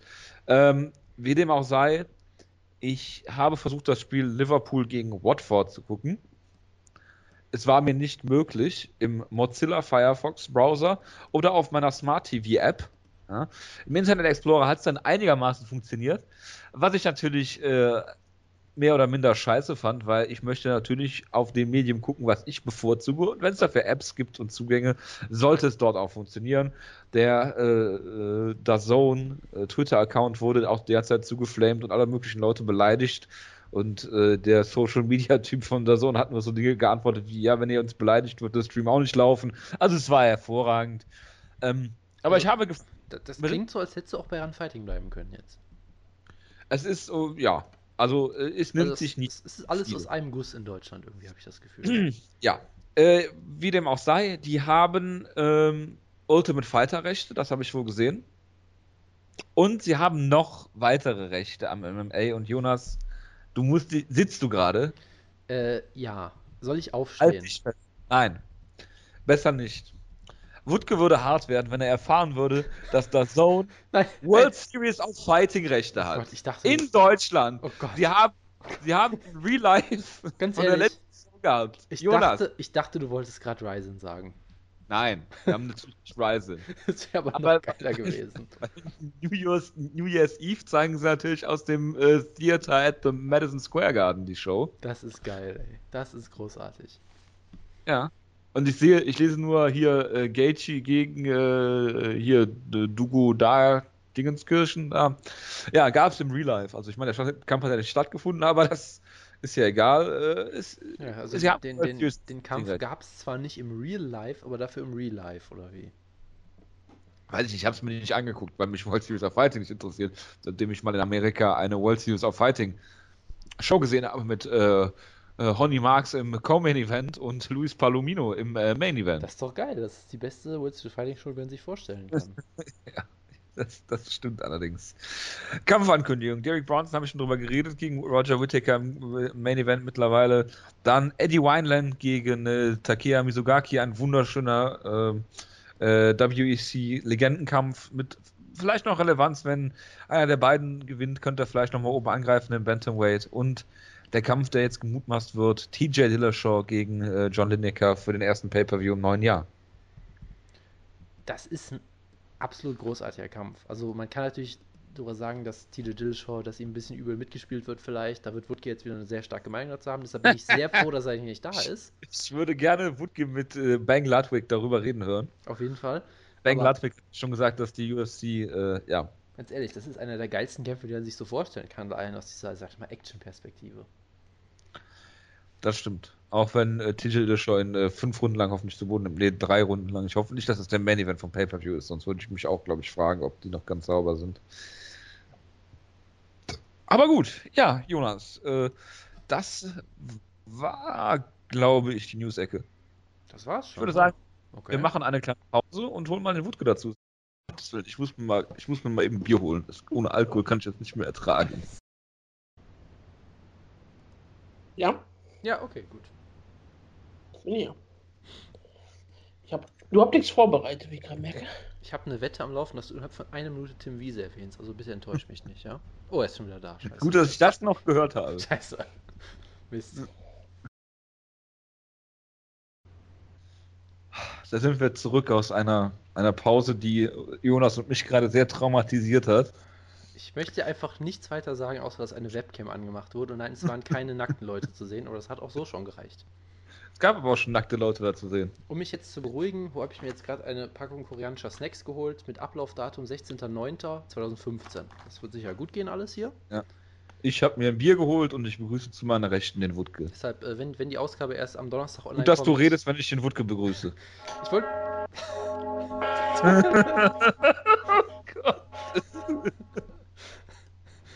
okay. Ah, liebe Gemeinde, liebe Gemeinde, ich begrüße euch zur Ich kann nicht mehr. etwas verspäteten Ausgabe. Aber Mhm. natürlich gibt es immer wieder Probleme. Auch ich sitze immer noch an einem Laptop und bekomme erst Dienstag meinen neuen. Aber es gibt eine wichtige Botschaft, denn Leiden geht dem Erfolg voraus. Und damit meine ich nicht die niederländische Stadt. Ich wollte gerade fragen. Ikea, Meine Ikea sitzt. Gegard Musashi Sitz. Genau. bitte um Anstand und Würde bei dieser Ausgabe, ja? Meine Urgroßmutter sagte immer, Gott weiß, was er tut, auch wenn du es nicht weißt. Das stimmt, wie ich finde. Es gibt nichts in meinem Leben, das sich im Nachhinein ändern würde. Auch nicht die dunkelsten Stunden. Alle Erfolge und Freuden meines Lebens und irgendwie auch Folgen sind irgendwie auch Folgen der, der allerschlimmsten Geschehnisse. Jede verpasste Gelegenheit hat sich am Ende als Segen erwiesen. Eine Niederlage führt zu einem Sieg. Eine Entlassung führt zum Traumjob. Ein Tod führt zu einer Geburt. Ich finde Trost in der Überzeugung, dass aus Tragödien Gutes erwachsen kann. Und das geht heute auch noch so, wie es damals geschrieben war. Danke. Geburtstage wurden ja scheinbar schon gemacht. Geburtstage der Gemeinde wurden schon übernommen. Ich glaube, Jonas, das einfach Darf mal, ich- dass ähm, Gemeindemitglied Damien Meyer schon gefeiert wurde. Das Darf- finde ich sehr schön. Darf ich, bin eine sehr Sache, dankbar. darf ich eine Sache kurz sagen? Das ist meine zweitliebste Pastoransprache diese Woche und die andere war, na- war bei einer Beerdigung. Ah, siehst du, ich bin also schon auf einem sehr guten Niveau, wie ich finde. Äh, absolut, absolut. Bin ich auf einem so guten Niveau wie The Machine Tim Wiese. Dankeschön. Es war Dankeschön. über eine Minute. Ich weiß, Ich habe, aber ich muss. zwei, ich habe gesagt, dass du es erwähnst. Ich habe keine Zeit gesagt. Das war eine relativ geringe Quote. Äh, egal. Ähm, ja, wo, wie, wie fangen wir an? Äh, Wutke, ich freue mich erstmal, dass du da bist und dass bei den Geburtstagen mein Geburtstag letzte und auch diese Woche vergessen wurde, ihr Ungläubigen. Ich habe dir gratuliert. Das ist richtig, aber das kannst du auch offiziell in der Sendung tun. Aber du Dieses hast nicht an einem Sonntag und am Montag Geburtstag. Ich bin ein Jojo, Sonntags... Jojo, hab ich dir gerade erklärt, warum er es nicht erwähnt hat? Natürlich. Jawohl, Tim Wiese bei äh, Pro7 Max. Ich Ich, habe krieg einen eins Anfall. zu eins so gecallt. Es wird nur erwähnt, wenn du Sonntags- oder Montags Geburtstag hast. Ja, Nachträglich gibt es nicht. Glückwunsch. Glückwunsch, Jonas, dazu, dass äh, for stating the obvious. Ähm, Wutke. Wutke, wir haben, ich muss dich kurz äh, einführen in die, äh, darüber, worüber wir gerade gesprochen haben. Ich habe The Zone abonniert, Wutke. Ja, Du möchtest sicherlich auch was zur Premier League sagen, die heute stattgefunden hat. nein, ich habe kein bisschen Premier League geschaut. Ich Ja. äh, habe es versucht, es hat nicht funktioniert. Das ist bei der Zone aber normal, dass es nicht funktioniert. Ja, das habe ich äh, wohl gemerkt. Ähm, ich bin auch sehenden Auges ins Unglück gelaufen, aber egal. Ähm, Hast du denn wenigstens ein bisschen Billard geschaut? Oder, ähm, nein, ich gucke sowas nicht. oder Timber Sports? Ja. Sag mal, Jojo, es gibt doch noch Sports so läuft ja andere... wirklich gerade. Jojo, es gibt nicht noch irgendeine so eine andere Sportart, die man jetzt bei der Zone gucken kann, weil da hast du mir da nicht eben irgendwas erzählt? Darauf wollte ich ja hinaus. Irgend so eine, eine World Series von irgendwas oder so? Der Zone hat sich World Series of Fighting Rechte gesichert, Wutke. Aber Eisertat zieht halt und deswegen ähm, war es klar, dass der Sohn sich irgendwann die Rechte davon sichern wird. Wird sich der Zone auch die äh, Ryzen-Rechte sichern? Warte, warte, war, war nicht World Series of Fighting auch mal geplant für Run Fighting? Äh, M1 Global war mal dafür geplant. Ja, M1 Global war auch, glaube ich, sogar mal eine äh, Show bei ähm, Run Fighting, aber ich dachte, die wollten auch Series of Fighting haben. Na egal. Äh, ich finde es aber schön, dass es für ähm, mehr Mixed Martial Arts im deutschen, anführungsstrichen Fernsehen ist eine gute Sache. Der World Series of Fighting TV Deal für Germany. ja. Außerdem haben wir über äh, Tito Ortiz geredet, Wutke. The Bad Boy. Ja. Hast du irgendwas zu ihm zu sagen, um damit mal die Bellator-Ecke einzu, äh, einzuläuten? Er ist kein besonders guter Trash-Talker.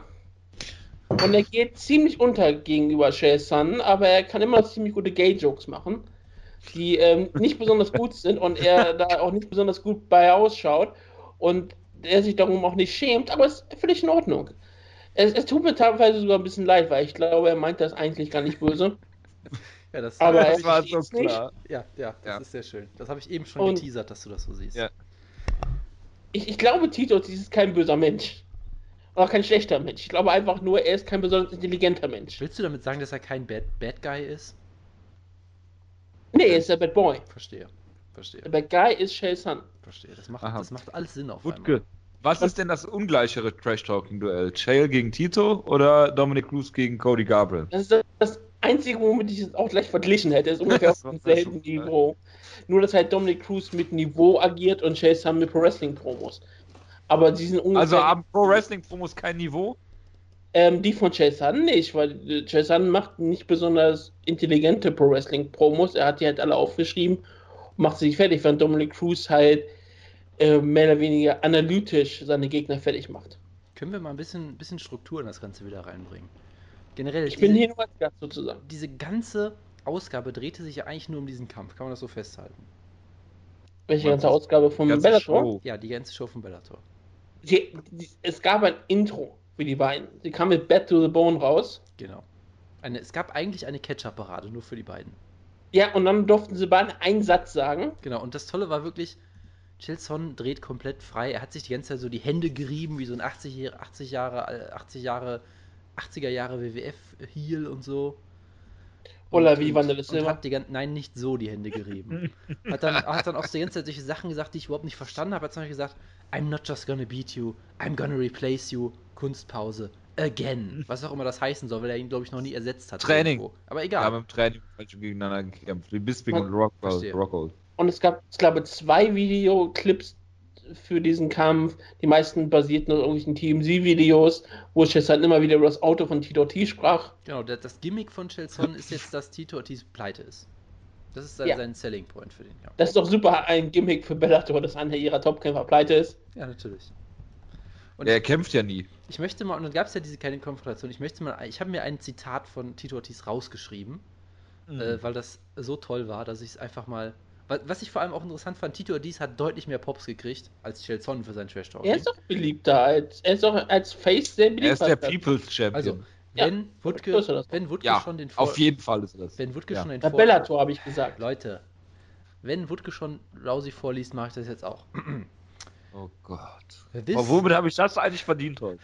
this guy got, got his little rhymes and reasons. So I th say this. Riddle me this and riddle me that. Cause on Jenny 21st, ich weiß nicht, was Jenny ist, ich vermute Januar, Chelson, I'm gonna whip your ass and that's a fact. Und dann applaudieren alle. Das ist das englische Jänner. Also Tito Ortiz ist jetzt der Riddler scheinbar geworden. Das ist einfach Ich weiß, ich fand das großartig. Ja. auch total großartig. Und Amerika ist jetzt Österreich. Ja, und es gab Hashtag ja, es gab ja scheinbar auch, was gab es? Eine Hashtag Wars und äh, Social Stats und all sowas, wo sie. Ja, nach, nachdem sie die Promo gehalten gab es die Social, the Social Tale of the Tape mit den Twitter-Followers und den Instagram-Followers. Ja. Ähm, Chase hat mehr Twitter-Follower, Tito hat mehr Instagram-Follower. Danke für dieses Update. ähm, Hervorragend. Ich habe Wo wir gerade bei analytischem Trash Talk sind. hab sie jetzt nicht aufgeschrieben, aber das waren die Zahlen, die können wir merken. gut. Wollen wir mal bei, vielleicht beim Anfang der Show anfangen? Ja, ähm, Ein, was waren ein, da? einem Kampf, den du um 3 Uhr nachts Ah, ah, ja, tatsächlich als ähm. GIF gesehen hast und dir reingepostet hast. Genau, Sergej Ja, Kharitanov. Sergei Karatanov, der äh, offenbar die Rocky-Filme nicht verstanden oder nicht gesehen hat und zu Eye of the Tiger rauskam und da brutal ausgenockt wurde. Naja, er, vielleicht hat er, er hat gesagt, ich habe so eine lange Pause gehabt, ich fühle mich jetzt wieder wie Rocky. Deswegen Ja, kann das gut sein. Man kann, glaube ich, festhalten, dass sich der Paratrooper leider beim Landen in Bellator beide Beine gebrochen hat, oder? Ja, ich, das war einer der brutalsten Knockouts, die man sich so anschauen kann in letzter Zeit. Ich meine, es ist wirklich ein Knockout des Jahreskandidats und einer ähm, dieser Art, wo man sofort sieht, okay, da war ein richtig schlimmer Schaden. Also er hat, ähm, Javi Ayala, Ayala hat ihn ja einfach mal komplett erwischt. Auch viel zu Boden, war ausgenockt noch bevor er überhaupt irgendwie ein paar Millimeter sich bewegt hat. Er war sofort weg. Und er krachte auch hart auf den, auf den Boden ein, Kopf auf dem Boden aufgeschlagen und Big Dan war sofort da, ähm, hat ihn gerettet. Ayala hat dann auch nicht nachgesetzt. Aber man sah auch, wie die Handbewegung noch weiter ging und weiter boxen wollte, während der ganze Körper schon steif war. Ja, er hat, Das er war hat, er hat sowohl, er hat sowohl salutiert als auch seine Beine ausgestreckt bewusstlos. Das war schon echt, äh, ja, ich weiß auch nicht. Wutke, Ja, warum erwähnst du nichts von Leichenstarre? Die schwört, ähm, wenn das weil kommt. wirklich starr war. Ich meine, er hat sich ja noch ein bisschen bewegt. Seine Hände haben sich ja noch so ein bisschen gemacht. Er ist ja nicht so. Manche Leute fallen ja wirklich um und die sind dann, dann sind die Hände so, sofort am Körper und bewegen sich nicht mehr. Während er noch Kannst du mal kurz Zuckung deine. Webcam einschalten und das vormachen? Nein. Okay. Schade. Ja, ihr könnt weitermachen. Es war nur ein Zwischenruf von mir. Ja, ich habe zu dem Kampf sonst nichts mehr zu sagen. Gut. War Dann mach doch mal weiter. Oh doch, ich habe noch, doch noch eine Sache zu sagen. Nämlich, wie heißt der Sean Grunde, dieser, dieser Kommentator, der immer so relativ. Also, es war keine gute Nacht für beide Kommentatoren, aus Gründen, über die wir gleich noch kommen. Schon Ähm, Grunde, ja. Sean Grande hat ein tolles Zitat gerade, weil der Nickname von Javi Ala ist ja Eye Candy, was sehr unpassend ist, wie ich möchte mal Ich glaube, festhalten das will. ist Selbstironie. Ich glaube auch, und er hat Sean Grande diesen Wie Big folgenden, Sexy Sean Corkel. er hat diesen folgenden sehr denkwürdigen Satz gesagt. Eye Candy opens the eyes of the crowd as he closes the eyes of Karitanov. Ist das nicht poetisch? Sehr ähm, poetisch. Ja, Das ist sehr Mike Goldberg-esque.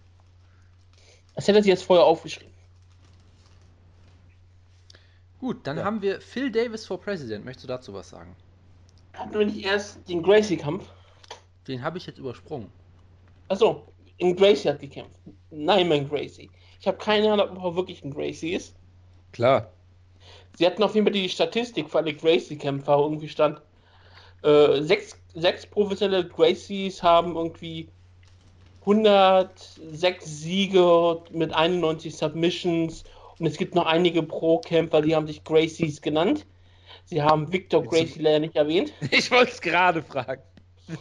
Und wie gesagt, ich habe auch keine Ahnung, ob ähm, Naaman Gracie auch wirklich ein echter Gracie ist, aber scheinbar scheint er es zu sein. Er ist ein Surfer eigentlich, aber lebt jetzt in New York. Ich finde es vor allem sehr schockierend, dass sie es geschafft haben, einen Gracie-Rekord aufzustellen und die 400 Siege von Nixon Gracie zu vergessen. das, das, das kann das 4000. Wie, wie so, also das ist. Es waren das nur die Pro-Siege. Ja, die Pro-Siege im Gym zählen ja wohl auch. Ich, wenn es nach ähm, Unified Rules, nach Mixed Martial Arts geht. Und Wutke, Die es es damals auch nicht gab. ja wohl auch die Unified Rules im Gracie Gym. Das kann, du kannst mir nicht das Gegenteil beweisen. Stimmt, das hätten sie natürlich auch nicht die großen Siege von Hoist Gracie erwähnen können. Aber ja, die haben auf jeden Fall eine irgendeine komische Statistik, gehabt. Und das fand ich sehr lustig. Und Naaman hat dann auch gewonnen per Submission. Ja, Phil Davis Pro President war so ein komisches Segment, wo Phil Davis eine kurze Promo hielt, dass er sagte, was hat er gesagt? Er ist für ähm, gleiches Geld für gleiche Leistung, weil bei Bellator ja Männer und Frauen kämpfen, die sollen auch gleich bezahlt werden, was sie natürlich nicht tun, aber ähm, kann man mal trotzdem so erwähnen. Aber deswegen Good möchte guy. er, auch, möchte er natürlich auch, dass ähm, männliche ähm, Ringgirls an- Ring Boys. für Nummern. Ring Boys. Hat, er hat das wirklich erst so erwähnt, hat er Ringboys gesagt. Mein, nein, Oder, aber, nein, ähm, aber Ring, mal- Ring Boys ist mein Talking Point seit vier Jahren ungefähr. Deshalb Okay. fühlte ich mich Hat er- sehr hat- bestätigt. Glückwunsch. Hat er erwähnt, dass das auch geben soll und hat dann gesagt, Jimmy Smith soll es dann tun. Und da gab es ein wunderschönes Segment mit Jimmy Smith, wie er mit einer ähm, mit einem Nummermädchen geschauspielert hat, dass er zu blöd ist, die, das Nummernschild richtig rumzuhalten. Und So die junge Dame hat, 98 Fan. gesch- hat, hat viel zu schlecht gespielt, als hätte nicht mal ein Porn eine gute Rolle gespielt. Also es, war, ein- es war wirklich ein WWE-Comedy-Skit bei Bellator. Es war großartig. Nur niveauloser. Ja, das ist schon. Die Promo von Davis war in Ordnung. Ja, also ich fand, ich finde es schon, es war wirklich, deshalb habe ich ja auch, äh, ich glaube zu diesem Zeitpunkt habe ich auch in den Gruppenchat den ominösen geschrieben, Wutke, du musst diese Show gucken, das ist nicht verhandelbar, aber ich denke, okay, das ist wirklich die Bellatorigste Bellator-Show seit langer Zeit. Und es wird dann Also auch noch besser. willst du damit sagen, Jonas? Willst du damit sagen, dass die Show theoretisch mit guten Namen besetzt war, aber einfach nur trashig? Äh, jein, äh, sie hatten durchaus ein paar interessante Sachen, aber vor allem war es halt einfach auch, ja, es war doch sehr viel Trash.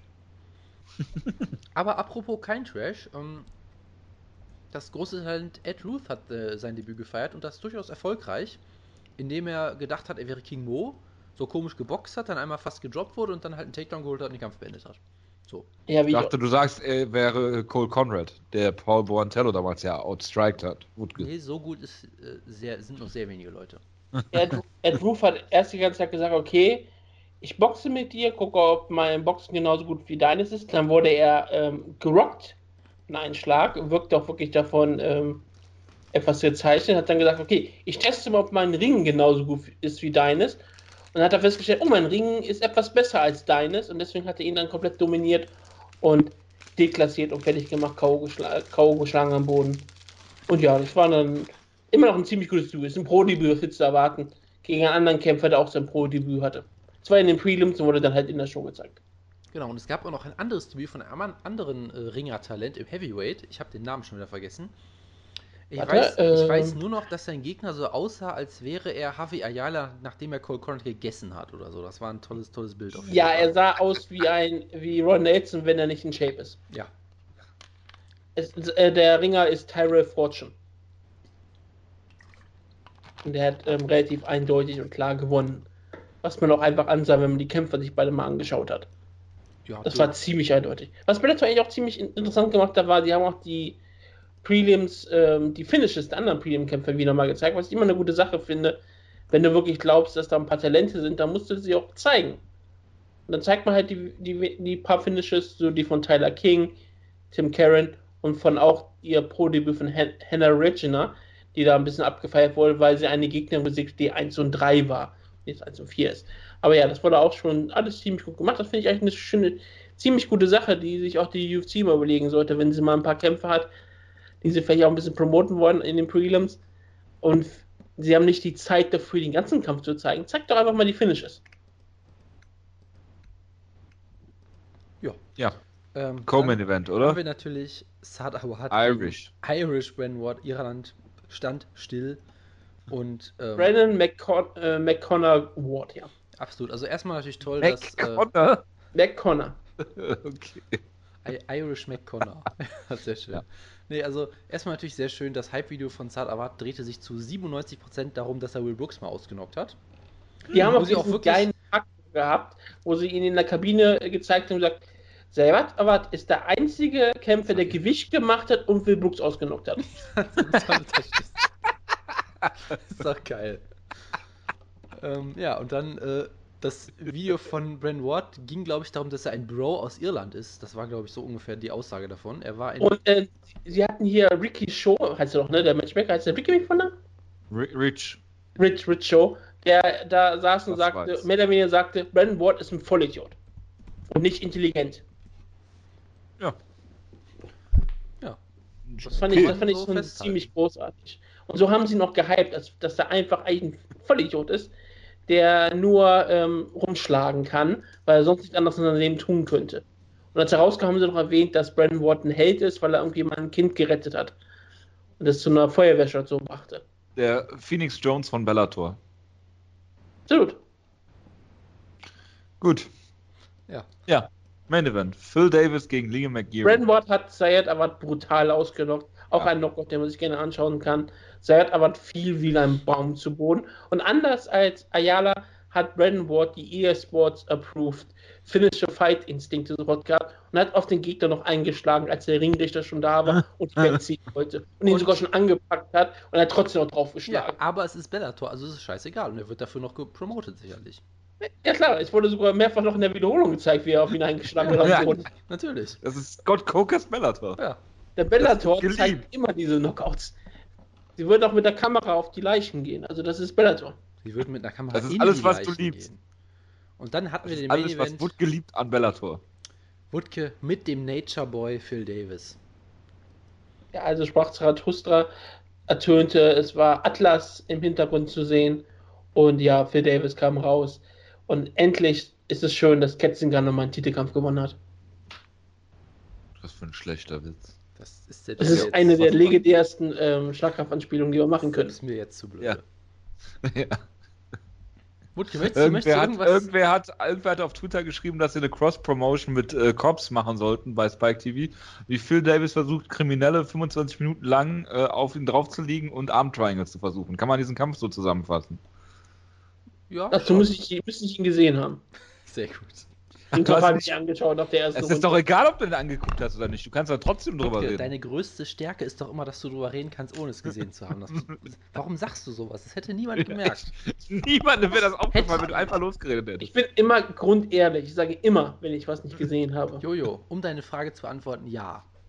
Also er hat das Top- Top-Game kontrolliert und hat Takedowns durchgebracht und äh, Genau. dann hatte Liam McGeary dem nichts Und er ist entgegenzusetzen. ungefähr sieben, Coole Idee. er ist ungefähr 700 Mal in die Mount gegangen und das war äh, sehr dominant auf jeden Fall. Ich habe gehört, dass er die ersten zwei Takedowns stoppen konnte und dass äh, Liam McGeary es geschafft hat, von einem Schlag von Phil Davis gerockt zu werden in der ersten Runde. Das ist alles korrekt soweit, ja. Interessant, ja. Phil Davis auf hatte, jeden Fall. Äh, hatte so einige Probleme mit ihm, äh, bis er ihn dann einfach fast ausgenockt hat und danach ging es dann. okay, ist doch gut. Und eine Sache muss man sagen, wie gesagt, äh, Chael und Tito haben sich durch die ganze Show gezogen. Chaelson war hier Kommentator.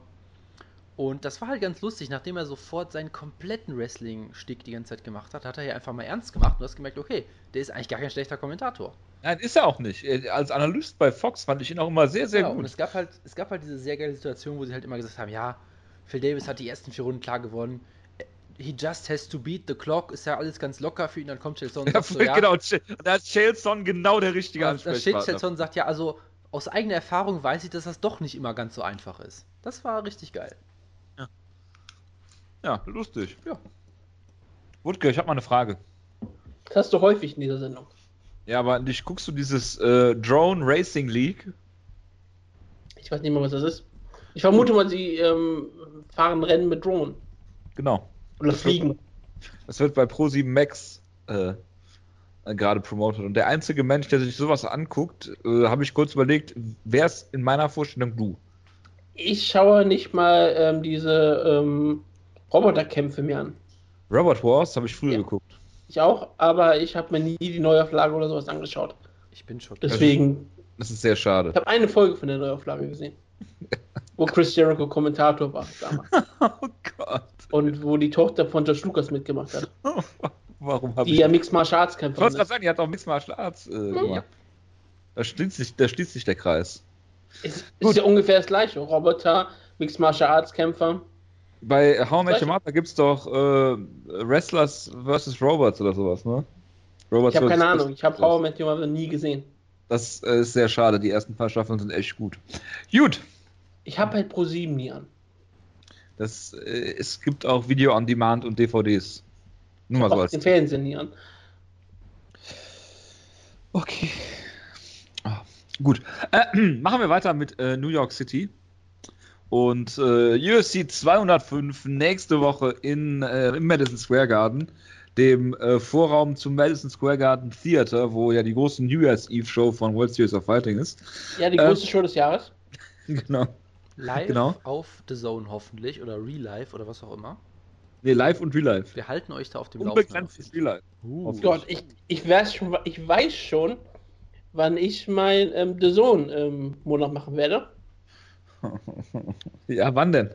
Ja, genau da. Dann, dann gibt es die große Schlagkraftausgabe, wo wir über Ryzen reden werden und über World Series of Fighting.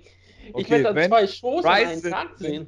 wenn The Zone oder äh, äh, Run Fighting sich die Rechte für Rising sichern, dann werde ich bei dieser Ausgabe nicht dabei sein. Das kann ich euch jetzt schon sagen. Weil du so geflasht bist von Ryzen. dann holen wir, Ryzen. pass auf, Wutke, dann holen wir Ricky dazu. Der ist über, über Run Fighting, hat er immer ein paar, paar klare Aussagen. Ja. Ich glaube aber nicht, ich glaube, er nutzt diesen äh, Fight, äh, diesen, wie heißt das bei Run Fighting? Black Pass? Black Pass. ich. Naja. Ich bin mir sicher, dass ein Pay-Per-View ist bei Ryzen. Wenn, wenn, wenn Run Fighting und die wissen den Wert der Marke Ryzen zu schätzen, dann machen sie ein Pay-Per-View draus. So. Okay, wir haben sehr viele Kämpfe, aber wir müssen sie ja zweiteilen, denn wir haben, ihr habt ja letzte Woche vergessen, Serientäter zu machen. gesagt. Deswegen, Jonas, ich hoffe, du hast das ähm, Serientäter-Dokument offen, weil das wäre gut, wenn du einträgst. Habe ich Ich hab natürlich. die nicht. Hast du, die, hast du die Kämpfe denn jetzt durchnummeriert, Wutke? Ja, ich fange die mit den Prelims an. Okay. ich bin natürlich noch nicht so weit, aber macht ruhig mal. Ne, wir können auch kurz noch warten, das ist ja überhaupt kein Problem. Ist ja nur Radio. Nein, mach deine. Mach deine. Ein großes Problem. Jonas wird das sicherlich nachfragen können. Leg Okay, wir haben 1 los. bis 7 von den Prelims. Ist Deswegen- Frankie Edgar die 1 oder die 7? Frankie Edgar ist bei Topology die 7. Okay. Okay, jetzt muss einer gleich nur Stopp sagen. Warte, Ich ich, bin noch nicht bereit. So, jetzt. Stopp. Nummer 1, das ist der erste Kampf und das ist Liz Camouche gegen Caitlin Chokian. Ich bin dafür, dass wir neu machen. Also, ähm. Und ich sage Lower Mach doch, mach doch einfach 2 bis 7. Ich mache 3 bis 7 nur sogar, weil ich will Was hast du denn für die Natalie Kämpfe gegen. Tim Boach? Fakt ist. Okay, ähm, Jojo sagt Stopp. Stopp. Nummer 3 und das ist Thiago Alves gegen Jim Miller. Das finde ich um einiges passender. Oh Mann, ey.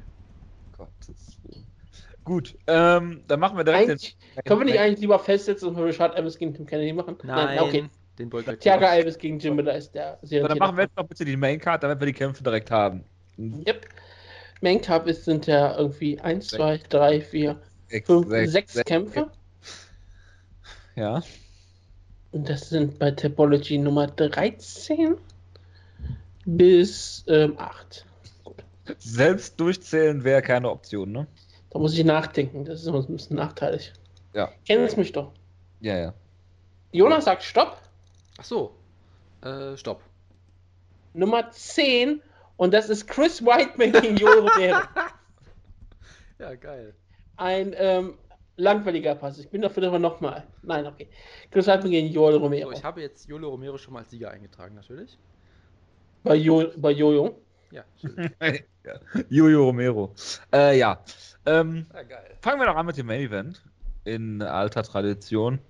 Und ähm, ich hoffe, dass Embedded bald losgeht, Jonas. Und ich hoffe, dass es bis, bis zu Chris Whiteman runtergeht. Weil ich Gian Villanti sehen will, der leider ja nicht auf der Card ist. Äh, blöderweise. Ähm, es geht los mit Eddie, oder die Show endet logischerweise mit äh, Eddie Alvarez gegen Conor McGregor. Und äh, ja. Ich bin mal gespannt, ob wir alle gleich tippen. Ich äh, würde dem äh, Wutke mal das Wort erteilen. Es ist schon. Was war das denn jetzt? Ich, ich überlege gerade, wie ich anfangen soll bei diesem Kampf. Denn es ist ja wirklich dieser Kampf, den alle Leute irgendwie sehen wollen, weil es ein unfassbar spektakulärer Kampf ist, aber alle Leute irgendwie hassen es irgendwie auch, weil Conor McGregor wieder seinen Willen bekommen hat. Und das ist ja jetzt für Mixed Martial Arts das Schlimmste. Entweder finde ich es das Schlimmste, dass Conor McGregor seinen Willen bekommen hat, oder ist das Beste überhaupt und die Erneuerung aller Zeiten. Und er gesagt, Moneyweight-Kämpfe. Was ist denn die Erneuerung aller Zeiten? Die Zeit, die Zeit steht still, weil Conor McGregor wieder mal seinen Willen bekommen hat. So wie sonst nur Uriah Faber. Es ist ja nicht nur eine Zeiten, ist ja nicht nur eine Zeitenwende, wie man sieht bei der UFC, sondern auch bei unserem Podcast. Denn wenn ich sowas sage, da hören auf einmal die Aufnahmen auf. Und das ist relativ schrecklich für uns alle. Deswegen weiß ich nicht, wo ich war und wieder sein werde. Es ist, es ist komplett sehr, sehr meta auf einmal hier. Aber ja, Eddie Alvarez, der Underground King, hat ja schon angekündigt, dass er den Titel nicht nur verteidigen wird, sondern ihn dann auch immer gegen den Vakanziert. Nummer 1 in der Division verteidigen wird, um Lightweight wieder großartig zu machen. Während Conor McGregor, wenn er den Titel bekommen hat, ihn vereinigen wird mit den, mit den Featherweight-Titel und danach wird er versucht, noch Welterweight-Champion zu werden und ähm, den wird er auch noch vereinigen, wird daraus eine Conor McGregor Weight Division draus machen und nur noch gegen Leute kämpfen, die Diaz heißen. Und das ist ja der Albtraum aller Mixed Martial Arts Fans. Das freut sich aber Hakran Diaz. Der Hakran Diaz ist, ist einer der, das ist der Profiteur dieser Regelung. Ja. ja. Also es wird dann so, die Diaz ähm, werden dann so eine Brüdergemeinschaft wie die Gracies, immer wieder, wenn Kämpfer sich dann Diaz nennen und bekommen dann ihren Titel, Title Shot auf die Victor McGregor, Diaz, Middleweight Champion. Auf die McGregor Weight Division, das freue ich mich sehr drauf. Aber das ist ja das, was äh, WME IMG möchte und braucht um Geld zu verdienen. Sie brauchen Conor McGregor als Doppelchampion. Und dafür werden sie alles tun, ähm, was sie machen müssen. Im Zweifel wird Eddie Alvarez noch vor dem Kampf vergiftet, damit er im Kampf umfällt. Denn sie brauchen das Geld von Conor McGregor. Aber ja, ähm, es ist ein, einer der spektakulärsten Kämpfe, die man sich aktuell vorstellen kann. Und es ist schon ziemlich beeindruckend. Ja, Conor McGregor hat ja vor kurzem gegen jemanden gewonnen, der dreimal so groß ist wie er und das ist, ist etwas, was kaum bisher jemand erreicht hat, gegen einen Welterweight zu gewinnen in der Welterweight äh, die ja dreimal so groß ist wie die Lightweights. Ähm, jetzt kommt er halt wieder runter und kämpft gegen Eddie Alvarez. Ja gut, was heißt wieder runter? Es ist sein erster Lightweight-Kampf in der UFC. Er kommt wieder runter in die Lightweight Division, wo er eine lange Zeit raus ist und sich den Title auch verdient hat.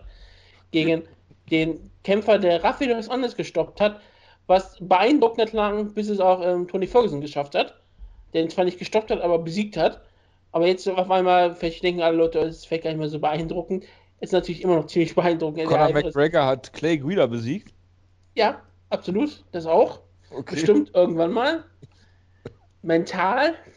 Hat er mal so dran gedacht an der, an der Playstation. Aber ja, die Alvarez gegen Conor McGregor. Ich gebe Jonas das Wort. Ich muss mich sammeln. Was war das denn jetzt? Du ich hast wollte... zehn Minuten über den Kampf geredet, ohne auch nur ein Wort über den Kampf zu verlieren. ja, natürlich. Oh, Gottes Willen. Ja, das ist ja also, schlimmer als Kämpfe, die Reviews, obwohl du sie nicht gesehen hast. Ich muss sagen, ich habe meinen Frieden mit dem Kampf absolut geschlossen. Ich bin einfach jetzt für den Hype da. Ich bin jetzt Modefan oder was auch immer. Weil äh, natürlich äh, kreiert das Probleme. Ich sehe es schon kommen. Nate Diaz wird einen Title Shot kriegen und äh, Tony Ferguson nie oder irgendwie sowas. Aber der Kampf ist einfach nur geil. Das muss man einfach mal sagen. Es ist ein großartiger Kampf. Ich finde den Kampf ziemlich offen, sehr, sehr spannend. Ähm, und ich tue mich echt schwer damit, ihn einzuschätzen, weil Conor McGregor hat auf jeden Fall gezeigt, äh, in, dem, in dem Nate Diaz-Kampf, in dem zweiten, hat er auf jeden Fall, glaube ich, nochmal einen Schritt nach vorne gemacht. Er hat gezeigt, dass er, äh, äh, dass er, dass er Anpassungen machen kann, dass er eben nicht von dieser Ära der Unbesiegbarkeit alleine lebt, sondern dass er auch sich zurückkämpfen kann. Und ich glaube schon, dass man sagen kann, dass Nate Diaz für ihn auch einfach ein stilistisch schwieriger Gegner ist und er hat es geschafft so knapp wie es von mir aus auch war, ja, aber er hat es geschafft, den, den Kampf zu gewinnen und da gebührt ihm sehr viel Respekt für. Ähm, und Eddie Alvarez hingegen ist halt dieser Typ, der immer schon da war, in jeder Liga der Welt gefühlt, wo immer alle Leute sagten, der ist einer der unterhaltsamsten Kämpfer der Welt. Alle haben gesagt, klar ist er ein Top-Lightweight, aber niemand hat so wirklich geglaubt, dass er Elite ist in den meisten Fällen. Man hat immer so gesagt, ja gut, wenn er jetzt gegen Gilbert Melendez kämpfen würde, ja, Bellator gegen Strikeforce, dann äh, wird er vermutlich da schon verlieren in der UFC. Hm, ja, okay, und ne, man war sich nie so ganz sicher die UFC-Karriere dann ja auch, ähm, ich würde sagen, durchwachsen auf einem hohen Niveau. Ich meine, er hat gegen Michael Chandler viele auch schon, glaube ich, nicht ganz zurecht gewonnen. Im zweiten Kampf hat dann Don Cerrone dann doch relativ klar verloren, aber die erste Runde immerhin gewonnen. Split Decision über Gilbert Melendez, der nachher durch einen Drogentest fällt in einem sehr komischen Kampf in Mexiko. Da hat man auch gesagt, so, hm, okay. Äh, Kampfsieg gegen Pettis natürlich sehr beeindruckend, auch wenn da viele Leute auch Pettis vorne hatten. Aber hey, es ist Anthony Pettis und selbst wenn du gegen den knapp verlierst, ist es beeindruckend eigentlich noch. Trotzdem, irgendwie hat ihm niemand so richtig eine Chance eingeräumt. Und dann ja, knockt er einfach brutal Rafael dos Anjos aus und alle denken dann so, hä? Und ich meine, wir haben das ja letzte Woche auch schon gesagt. Wir haben, wir haben beide gesagt, wir hätten keine Ahnung, wie wir in einem Rematch Dos Anjos gegen äh, Alvarez tippen würden. Das hat sich jetzt vielleicht ein bisschen verändert, weil Dos Anjos gerade verloren hat, klar. Aber äh, ich habe immer noch das Gefühl, dass ich eigentlich nichts über Eddie Alvarez weiß, so ein bisschen. Ich habe immer noch das Gefühl, er ist schon ein anderer Kämpfer, glaube ich, als zu, sag ich mal, Dream-Zeiten, wo er sich absurdes Slugfest mit jedem geliefert hat und auch diese. Shinya ähm, Aoki. Gerade mit dem, genau. Äh, äh, und ich meine, gerade zu Bellator-Zeiten gab es ja auch diesen, diesen Running Gag immer, ja, er wird in jedem Kampf mindestens einmal gedroppt, das gehört so zum guten Ton dazu und so.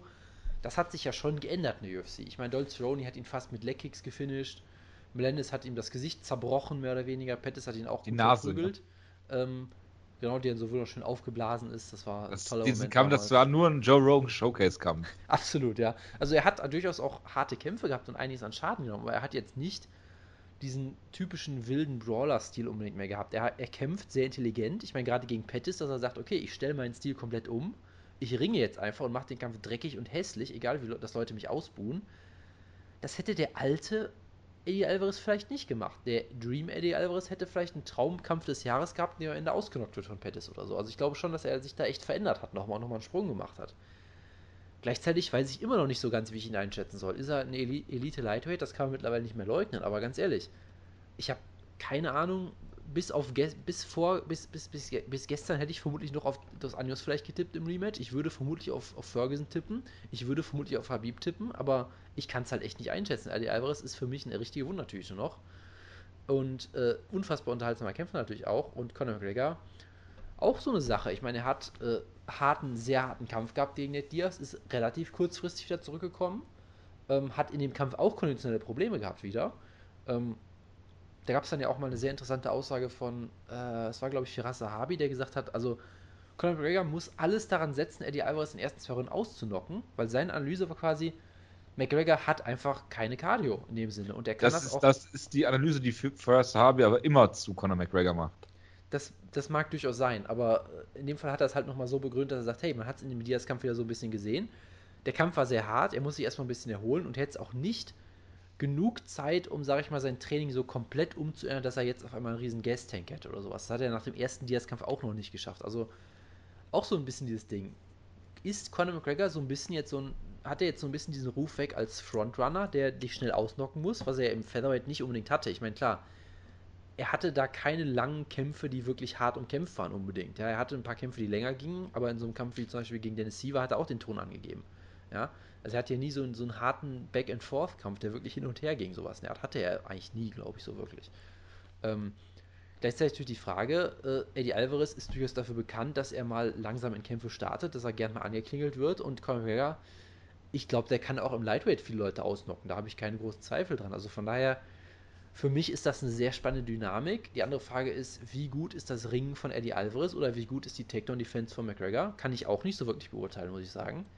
Ja, weil von Chad Mendes zu Boden genommen werden auf Short Notice, wo du auf, gegen anderen Gegner treterst, ist jetzt auch keine Schande oder sowas in der Art. Ne? Und Eddie Alvarez ist sicherlich ein guter Ringer. So ganz in die Elite würde ich ihn vielleicht nicht packen. Ähm, aber ich ja. glaube schon, dass, dass Alvarez mittlerweile auch sagen würde: Scheiß drauf, ich nehme ihn einfach zu Boden. Ist mir egal dass Eddie Alvarez, der Eddie Alvarez von 2011 hätte gesagt, ich möchte ein geiles Slugfest mit ihm haben, Teufel komm raus. Ich glaube schon, dass Eddie Alvarez heutzutage auch sagt, wenn ich einen langweiligen Kampf gegen ihn gewinne, ist mir das lieber, als wenn ich äh, ein Fight of the Year habe, wo ich am Ende knapp verliere oder so. Deshalb äh, sehr viele interessante Dimensionen für mich. Ich kann es nicht so wirklich einschätzen. Ähm, ich glaube, also die eine Sache, die ich glaube nicht, dass McGregor von der Größe her jetzt einen großen Nachteil haben wird. Den kann man ihm gegen Nate Diaz vielleicht schon ein bisschen zurechnen. Zumindest in der Hinsicht, dass Nate Diaz deutlich länger ist. Was ich glaube, dass, sie, ich glaube, dass sie relativ gleich, sie werden, sie werden relativ gleich groß sein. Genau, das meine ich. Das halt, ich Nate, Nate Diaz ist natürlich auch, äh, ist natürlich auch immer sehr verzerrend zu sagen, ja, Nate Diaz ist ja ein Welterweight und McGregor ist ein Featherweight. Nein. Nein Nate, ne? Diaz, Nate Diaz ist ein Lightweight. Ja, ist aber Nate Diaz kann im Welterweight auch mithalten. Genau, und das so, meine ich halt. Also, Nate Diaz hat halt diese, diesen, äh, interessanten Körperbau mit seinen, mit seinen sehr langen Armen und sowas hat. Ich glaube schon, dass Alvarez Ja, aber wenn du dir zum Beispiel Tyrone Woodley anguckst, äh, das ist schon ein ganz anderer Welterweight zum Beispiel, oder Wonderboy Thompson, ne? Klar. Oder Koroschkov. Klar, ich wollte damit nur vergleichen, dass ich, ich glaube schon, dass man durchaus fairerweise sagen kann, Nate Diaz hatte ein paar körperliche auf jeden Reichweitenvorteile gegenüber McGregor und ich glaube nicht, dass Alvarez die in der Form haben wird. Ich glaube, Alvarez ist jetzt kein so riesen Lightweight unbedingt. Deshalb, ich glaube schon, dass körperlich. Ja, aber Eddie Alvarez kämpft aber sowieso nicht so lang, ne? Also generell. Ja, das, das sowieso, klar. Also Alvarez hat ja auch so ein bisschen diesen Stil, äh, dass er so äh, rein und raus äh, dartet, ist ja auch so eine seiner Lieblingstechniken, der Dart, wo er so quasi so. Äh, der Dart-Show. So, nein, der Dart, wo er quasi äh, wie, wie so ein, wie, wie Phil Taylor oder so, dann einmal kurz sein, seinen Jab reinschmeißt und dann sich schnell wieder zurückzieht und so. Auch bekannt dafür, dass es immer Dominic Cruz gerne macht. Äh, ja, aber Edelris hat noch so eine etwas andere Variante davon, glaube ich. Aber ja, natürlich. natürlich ähm, Keiner macht es so wie Dominic Cruz. natürlich. Oder auch TJ Dillish. TJ nutzt den Dart ja, Ja, ja, okay. Und ich Keine finde Sorge, ich bin kein Arsch. Auch das mal interessant. Conor McGregor war bisher immer dieser, äh, ich muss es nochmal sagen, der Druckkämpfer, der ein unfassbar hohes Tempo geht, unfassbar nach vorne geht die ganze Zeit, den Gegner am Käfig auch stellen will, gerne.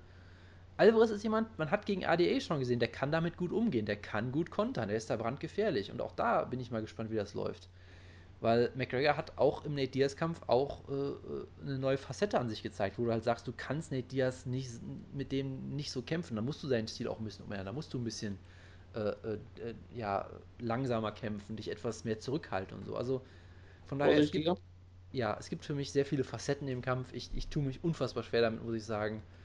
Und also mein erster Gedanke ist, dass Conor McGregor den Kampf gewinnt. Ich, ich weiß auch nicht so ganz, aber irgendwie, irgendwie habe ich es im, im, im Urin irgendwie, dass McGregor ihn ausnockt oder so. Aber es ist wirklich für mich äh, ein extrem spannender Kampf, sowohl sportlich als auch vom Hype. Aber irgendwie glaube ich dann doch an McGregor. Ich weiß auch, ich kann es nicht so ganz begründen, aber irgendwie, irgendwie ich, dann doch.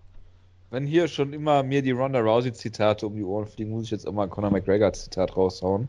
Und zwar Precision beats Power every time. Und äh, da weiß ich, da weiß ich ernsthaft nicht, ob ich das, ob ich das, äh, wie ich das einschätzen soll. Theoretisch würde ich ihm da recht geben. Ähm, er ist unfassbar präzise in seinem, in seinem Striking. Ähm, und gegen den 2011er brawlenden Eddie Alvarez würde ich ihm auf jeden Fall, äh, würde ich ihn auf jeden Fall vorne sehen, weil ähm, der Eddie Alvarez, der brawlt, der das Slugfest sucht, der wird in einen Schlag nach dem anderen von Conor reinlaufen. Und ich glaube, dass Conor McGregors offensives Striking so präzise ist, dass er jeden äh, Featherweight, klar hat man gesehen, und jeden Lightweight auch auf der Welt einfach mit einem Schlag ausnocken kann. Ähm, ob das jetzt ähm, so stattfindet, weiß ich nicht. Das Problem ist, du hast gesehen, dass ähm, Eddie Alvarez die Kämpfe auch hässlich machen kann. Er drückt die Kämpfer an den Käfig, er nimmt es zu Boden und so weiter. Wird er diesen Gameplan durchziehen? Ich hoffe es für ihn, weil sonst sehe ich nämlich schwarz. Ähm, das, ein, ein, eine Frage, die ich mir stelle, ist, wer dominiert den Clinch? Eddie Alvarez hat das, macht das immer wieder gut mit Pettis, den hat er am Käfig gehalten. Aber wenn du siehst, dass ähm, Conor McGregor auch sehr gut im Clinch mithalten konnte mit Nate Diaz, der ja wirklich körperliche Vorteile gegen ihn hatte, ist das auch ein großes Fragezeichen, was ich jetzt habe. Weil er konnte da immer gut rauscirkeln, hat ihn sogar selbst am Käfig gehabt und gestellt und immer auch schön den Körper bearbeitet. Und ähm, das ist halt eine Frage, die ich mir stelle, ob das, ob ähm, Eddie Alvarez den Kampf da halten kann, wenn er ihn da haben will. Äh, äh, ich denke, Connor hat den Vorteil im Striking ohne jeden Zweifel. Ich glaube immer noch, dass Eddie Alvarez vielleicht sogar den Power-Vorteil hat. Ähm, das hast du gegen ADA gesehen. Wenn Eddie Alvarez dich clean trifft, also ich sag mal, wenn der gleiche Schlag von Conor McGregor äh, oder wenn äh, Eddie Alvarez die Präzision von Conor McGregor hätte, ähm, dann würde ich auf jeden Fall auf Eddie Alvarez tippen, ohne jeden Zweifel. Ähm, die hat er aber nicht. Er braucht viele Schläge und er braucht ähm, ja viel Power, mit der er auch trifft. Und da weiß ich nicht, ob er das schaffen kann. Ähm, die Frage ist halt, der Stil von Conor McGregor ist darauf ausgelegt, seine Gegner zu überrennen ähm, schafft er das mit, mit ähm, Eddie Alvarez. Eddie Alvarez ist vom, vom, vom Durchhaltevermögen her durchaus mit Nate Diaz zu vergleichen, weil Eddie Alvarez schlägst du nicht einfach K.O. Du hast gesehen, ähm, äh, gegen Cowboy Cerrone. In der ersten Runde hat er den Kampf, hat er die Runde gewonnen und dann wurde er nur verprügelt. Er ist in der ersten Runde von Gilbert Melendez fast ausgenockt worden und ihm wurde die Nase gebrochen und er konnte überhaupt nichts mehr sehen, er konnte kaum noch atmen und er hat den Kampf trotzdem noch gewonnen. Also er hat unfassbare Moral. Das heißt, du kannst ähm, Eddie Alvarez genauso wenig wie Nate Diaz zum Beispiel brechen. Das ist unmöglich. Und viele Leute hat Conor McGregor ja schon vor dem Kampf gebrochen mit seinen, seinen Psychospielchen, wie zum Beispiel Dustin Poirier, wie zum Beispiel Jose Aldo, unterstelle ich jetzt einfach mal. Ähm, und diese, diese psychologische Kriegsführung, die, die wirst du nicht schaffen. Und das ist ja eine ganz, ganz interessante, interessante Ebene eigentlich, dass selbst die Coaches gegeneinander fehlen mit äh, Hashtag Irish Edmund von Mark Henry zum Beispiel ähm, gegenüber äh, John Kavanagh. Also das ist, ist auf sehr vielen Ebenen sehr interessant und Eddie Alvarez macht das ja auch clever. Ähm, es gibt viele Kämpfer, die sagen würden, ja, Conor McGregor hat den Titel schon nicht verdient. Ich möchte nicht gegen ihn kämpfen. Nein, Eddie Alvarez weiß, ist egal, ob er ihn verdient oder nicht, er macht so den größten Payday. Er macht mit Sicherheit den größten Payday seiner Karriere. Ja, und da wir ja nach seinem äh, Bellator äh, äh, Vertragsdebakel wissen, wo er wohnt, wissen wir auch direkt, wo der Paycheck hingeht. Ja, also es ist sehr, sehr interessant äh, mit Eddie Alvarez äh, und Conor McGregor und ähm, ich, es gibt sehr, sehr viele Szenarien. Du hast auch schon viel angesprochen, Jonas. Ähm, äh, ich weiß gar nicht, wer ist Favorit? Ist Conor McGregor, McGregor Favorit? Ja, ja ne? Ähm, Ganz Irland ich bin froh, dass ihn schon gewettet. Ich bin froh, dass es kein, dass es kein, ähm, dass es kein Serientäterkampf ist. Ähm, ich würde hier, ich würde hier fast ein Upset callen. Ich sag, ähm, Eddie Alvarez gewinnt den Kampf, indem er die ersten zwei Runden übersteht und dann hinten raus entweder eine Decision gewinnt oder ein Late Finish holt, vielleicht eine Submission oder ein TKO äh, äh, am Boden mit Ground Pound. Wenn ich jetzt auch mal was sagen darf. Du durftest die ganze Zeit was sagen. Du hast das zehn Minuten lang was gesagt, aber es ist nichts bei rumgekommen. Das glaube ich nicht. Ich habe die interessanten Fakten des Kampfes erwähnt, dann wurde mir das Wort genommen, was sich Jonas zuteil gewähren ließ. Deswegen ist es alles meine Schuld. Du hast auch immer eine Sache angesprochen, die ich bei McGregor auch mal relativ wichtig finde, ist, dass er vielleicht nicht dieser klassische Frontkämpfer ist, aber er ist jemand, der bricht gerne Kämpfer in seiner Art und Weise, indem er halt immer wieder sehr präzise trifft, sehr hart zuhaut. Gerade im Featherweight hat er ja durch seine Kraft manchmal wirklich Kämpfer gebrochen, die wirklich überrascht waren davon, wie gut Conor hart zuhauen kann. Das ist etwas, was er gegen Diaz nicht geschafft hat und dann im zweiten Kampf musste er, hat er dann Diaz umgestellt und dann Kampf gewonnen. Es wird interessant sein, wie er mit, gegen Eddie Alvarez äh, kämpfen wird. Eddie Alvarez, die spannende Geschichte immer, wie gesagt, er ist Underground King, er war in jeder kleinen, kleinen Liga, hat dort gekämpft und hat sich dort hochgearbeitet. Wie er noch gesagt hat, man hat ihm nie wirklich zugetraut, dass er es wirklich zur Nummer 1 der UFC schaffen kann, obwohl wir alle von seinem Talent überzeugt waren. Aber wir haben eigentlich geglaubt, auch wirklich dieses Elite-Talent, was man braucht, um ein Lightweight Champion der UFC zu sein. Und er hat es geschafft. Und es wird halt relativ spannend sein. Conor McGregor wird dadurch getestet werden, wie ob Eddie Alvarez versucht, versuchen wird, den Ring ähm, ganz klar in den Vordergrund zu stellen. Wir haben gesehen, Conor McGregor hat damit Probleme gehabt, im Chad Mendes-Kampf beispielsweise er hat den Kampf dann auch noch gewonnen, klar, was Chapman jetzt auch sehr gegessen hat. Aber wie gesagt, ich glaube, Eddie Alvarez kann McGregor zu Boden nehmen. Die Frage ist halt immer nur, was tut McGregor dann und wie häufig schafft es und wann schafft es Eddie Alvarez. Ich glaube, in den ersten beiden Runden, wenn McGregor richtig fit und stark ist, ich glaube, da bin ich auch mit Jojo dabei. Und dann wird äh, McGregor gut aussehen und es wird eher so drauf ankommen, ob Eddie Alvarez hinten heraus den Kampf gewinnen kann und da ist mich auch die Frage, ähm, ich weiß es gesagt auch nicht, ob es, ob es schaffen kann. Ich bin ähm, immer noch jemand, sage, Lightweight ist die beste Gewichtsklasse in der UFC und es ist ein riesengroßer Unterschied. Nate Diaz ist ein ziemlich starkes Lightweight, ohne hier Zweifel. Er ist aber nicht die höchste Elite der Lightweights. Und er hat einen Sieg über Conor McGregor und hat einen sehr, sehr engen Kampf über Conor McGregor. Und jetzt kämpft er gegen den Champion, Eddie Alvarez. Und ich ich weiß nicht, ob Conor McGregor Favorit sein sollte. Ich wäre in keinster Form schockiert, wenn McGregor diesen Kampf gewinnt. Logischerweise, McGregor ist einer der talentiertesten Kämpfer auf diesem Planeten. Aber es ist, er kämpft, wie gesagt, gegen den König der Lightweights. Deswegen sage ich, Eddie Alvarez gewinnt die Decision. Hart umkämpfter Kampf. Erste Runde McGregor und dann gewinnt Eddie Alvarez mit seinem Ring. Gut, dann haben wir zweimal Alvarez, einmal McGregor. Mich würde es auch nicht wundern, wenn, wenn äh, Conor den Kampf gewinnt. Also wie gesagt, es ist ein absoluter Pick'em-Kampf mit so vielen Faktoren, mit so vielen Ebenen. Es ist ein Lightweight-Kampf für Conor McGregor, eine Gewichtsklasse, die eigentlich vielleicht sogar seine Heimatgewichtsklasse ist. Ich hoffe, dass ganz klar nach dem Kampf ähm, entweder gesagt wird, er tritt im Featherweight an oder er äh, gibt den Gürtel ab und kämpft weiter im Lightweight, wie dem auch sei. Äh, es ist ein wunderbarer Main-Event einer großartigen Card. Mit der wir jetzt auch weitermachen. Und hier haben wir im Co-Main-Event, da muss auch der Wutke wieder anfangen, Tyrone Woodley, der äh, äh, Robbie Lawler brutal ausgenockt hat und äh, kämpft gegen äh, Stephen Wonder Thompson Boy. Wieso kämpft er eigentlich gegen Stephen Wonderboy Thompson? Ich dachte, er wollte nur Moneyweights haben, er wollte gegen George. Pierre antreten. Äh, die Meinung von Tyron Woodley interessiert absolut niemanden. Achso, das okay. ist der Grund dafür. Ah, das ist der George Grund. Aber. Pierre kämpft doch jetzt bald bei Scott Cookers Bellator, das wissen wir doch. Na gut, die, die Sache ist natürlich, auch wenn er sich aufgeregt hat und jetzt gegen den Wonderboy antreten muss, er tritt auf der größten Karte des Jahres an, also so schlecht kann es ja nicht für ihn gelaufen sein. Aber ja, Tyron Woodley wollte unbedingt auch McGregor spielen, haben sie festgestellt, nein, er kann nicht McGregor spielen, er kann sich schlecht Irish, denn er ist schwarz. Aber ja, er kämpft Das, gegen das Steven- ist der Grund. Ja, wie, wie sollst du ihn Irish nennen? Das ist sonst relativ schwierig. Ist ein Irish. Tyron. Es ist scheißegal, ob er schwarz, weiß oder was auch immer ist. Ich glaube, es liegt einfach an seiner Persona und an Außer, seinem Kampf. außer Garth Ennis schreibt den Punisher, dann gibt es auch manchmal schwarze Iren. Alter, red doch mal über den Kampf. Steven Wonderboy Thompson, einer der Lichtgestalten des Mixed Martial Arts aktuell, der auch so sympathisch in diesem ähm, Hype-Video dargestellt wird, mit seiner Reisetasche, wie er in ein Taxi einsteigt und wie er aussieht wie der beste Tourist, der einfach gerade ein bisschen Spaß haben möchte. Wonderboy, ein Kämpfer, der ja eine große Niederlage hatte, als er seinen zweiten UFC-Kampf hatte und von Matt Brown auseinandergeschraubt wurde, was, wie gesagt, sein Talent nur unterstrichen hat. Denn er wurde von Matt Brown auseinandergeschraubt und hat gesagt, das war der härteste Kampf meines Lebens. Ich kann nie wieder von jemandem so verprügelt werden. Deswegen, es kann nur aufwärts gehen. Und hat dann, hat dann gelernt, es kann nur aufwärts gehen. Und hat seitdem sein wunderbares Striking nur verfeinert, verbessert und ist auf einer solchen Siegesserie, die einfach nur beeindruckend ist. Denn er hat sogar selbst, Jake Ellenberger besiegt.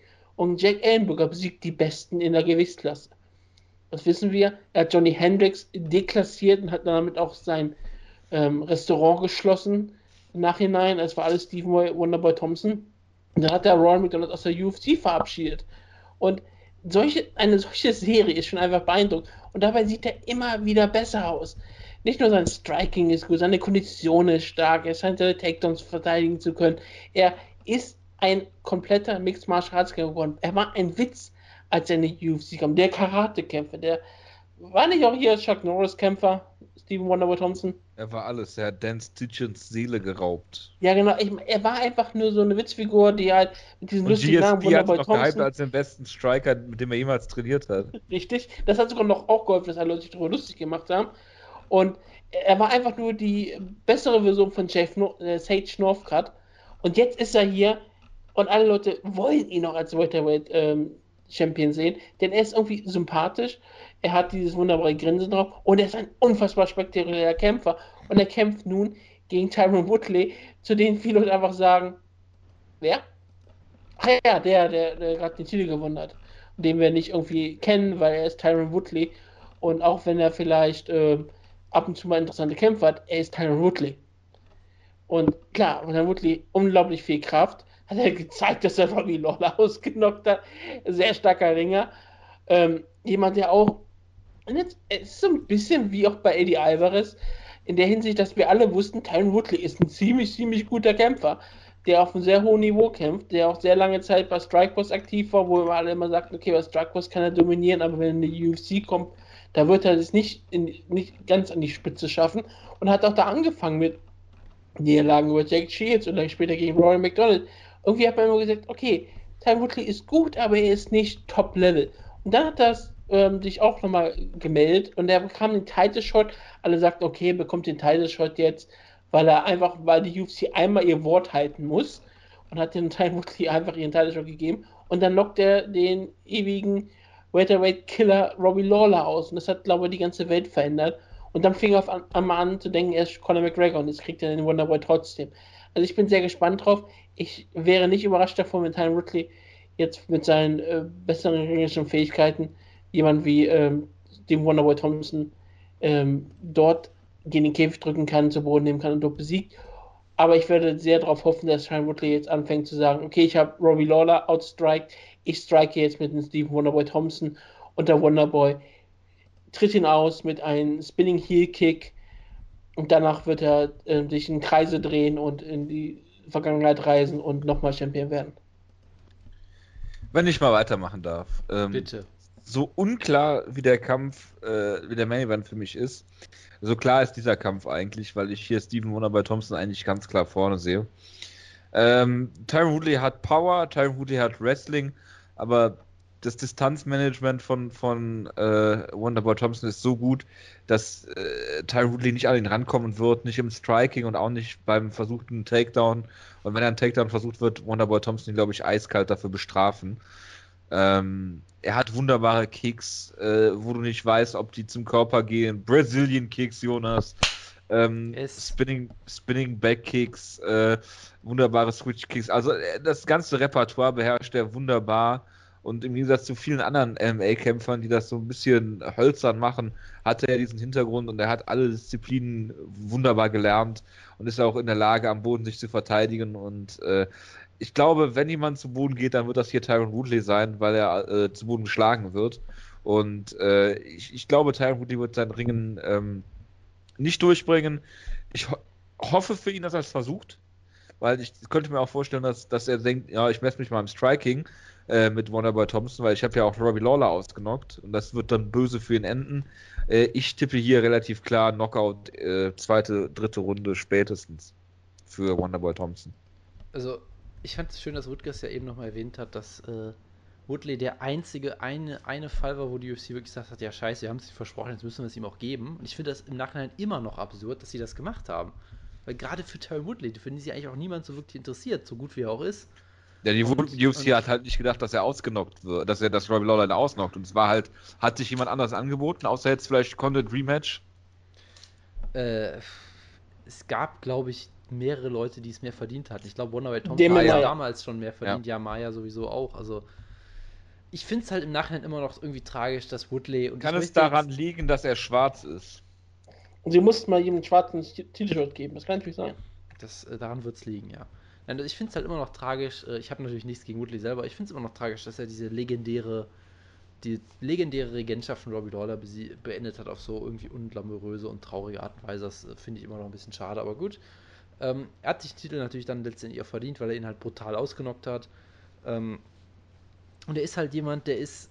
Ich möchte. Ja, aber nicht. Die, Jonas, wenn ich dich kurz unterbrechen darf, sie, ja. die UFC mag ihn ja auch überhaupt nicht. Ich meine, sie haben. Ja, das Nate ist ja das daran. Damit, das meine ich ja. Das ist ja das Tolle daran. Sie haben Nate Marquardt damit äh, promoted, als äh, wie er ihn ausgenockt hat. Ja, eben. das macht es halt noch merkwürdiger einfach nur. Ja. Es ist halt so absurd einfach nur. Und äh, ich muss es einfach mal sagen, Terry Woodley was, was bringt er für diesen Kampf? Er ist, ich muss es jetzt leider sagen, er ist ein, er ist ein hervorragender Athlet, das lässt sich einfach ja. nicht leugnen. Ja, er ist ein, also guck dir mal diese Geschwindigkeit an, mit der er alles macht. Diese Geschwindigkeit, mit der er Takedown zeigen kann, die Geschwindigkeit seiner rechten Hand, wie er die Distanz schließen kann gegen Robbie Lawler, wo Lawler einfach nie im Leben damit rechnet, dass er so schnell, weil Lawler hat, du hast ja gemerkt, Lawler denkt, er wäre in Sicherheit und auf einmal liegt er da, weil er nicht gedacht hat, dass, dass Woodley die Distanz so schnell schließen kann. Und das ist halt einfach absolut herausragend, diese, diese Athletik einfach nur. Und er ist natürlich auch ein sehr guter Ringer. Äh, und hat auf jeden Fall im Striking auch einiges gelernt, hat wunderbare Konter mittlerweile gezeigt. Und bei ihm reicht wirklich ein Stark, um jeden auszunocken. An einem guten Tag. An einem schlechten Tag wird er von Jake Shields outstriked. Ja, das ist auch sicherlich unfair in dem Kampf. Das passiert den Besten. Absolut, ja. Also sicherlich unfair, ihm das immer noch vorzuwerfen. Aber hey, es ist halt, er ist halt auch so ein bisschen so eine, ich möchte jetzt nicht schon wieder sagen, aber er ist halt auch so ein bisschen so eine Wundertüte, wenn wir mal ehrlich sind. Ähm, und von daher, ich tue mich ein bisschen schwierig damit. Ich sehe Wonderboy Thompson auch als Favoriten, weil ich auch sage, dieses Distanzmanagement ist einfach so gut. Und gerade Wonderboy hat das ja in letzter Zeit auch immer super gemacht, dass er eben vor allem auch mit seinen, mit seinen Schlägen sehr erfolgreich ist. Eben nicht nur mit, mit wacky Wheel Kicks und so, sondern halt auch gerade gegen Hendrix, dass er halt diese, diese, diese Distanz erstmal etabliert mit Frontkicks und solchen Sachen und dann hast du halt gemerkt, Hendrix wurde halt irgendwann, ja, ich möchte nicht sagen panisch, aber er musste halt die Distanz schließen. Ist dann halt immer weit, immer wilder nach vorne gerannt, ist dann einfach wunderbar in diese perfekten Konter von Runaway Thompson reingerannt. Und das ist halt einer der wenigen Leute, der kann hervorragend auch Konter landen, während er, während er rückwärts läuft. Das kann sonst nur ein, weiß ich nicht, Clay Guida oder Clay so. Guida.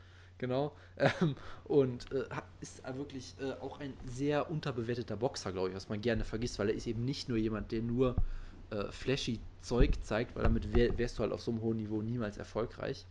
Ähm, das glaube ich halt auch. Wenn, wenn so Woodley. Wie Stage Northcutt. Ja, also Woodley, Woodley, äh, das ist ja der, der Treppenwitz dran. Woodley trainiert ja mit Sage Northcutt als Vorbereitung. Allein, da, allein deswegen kann er nicht gewinnen. behaupte ich. Ja.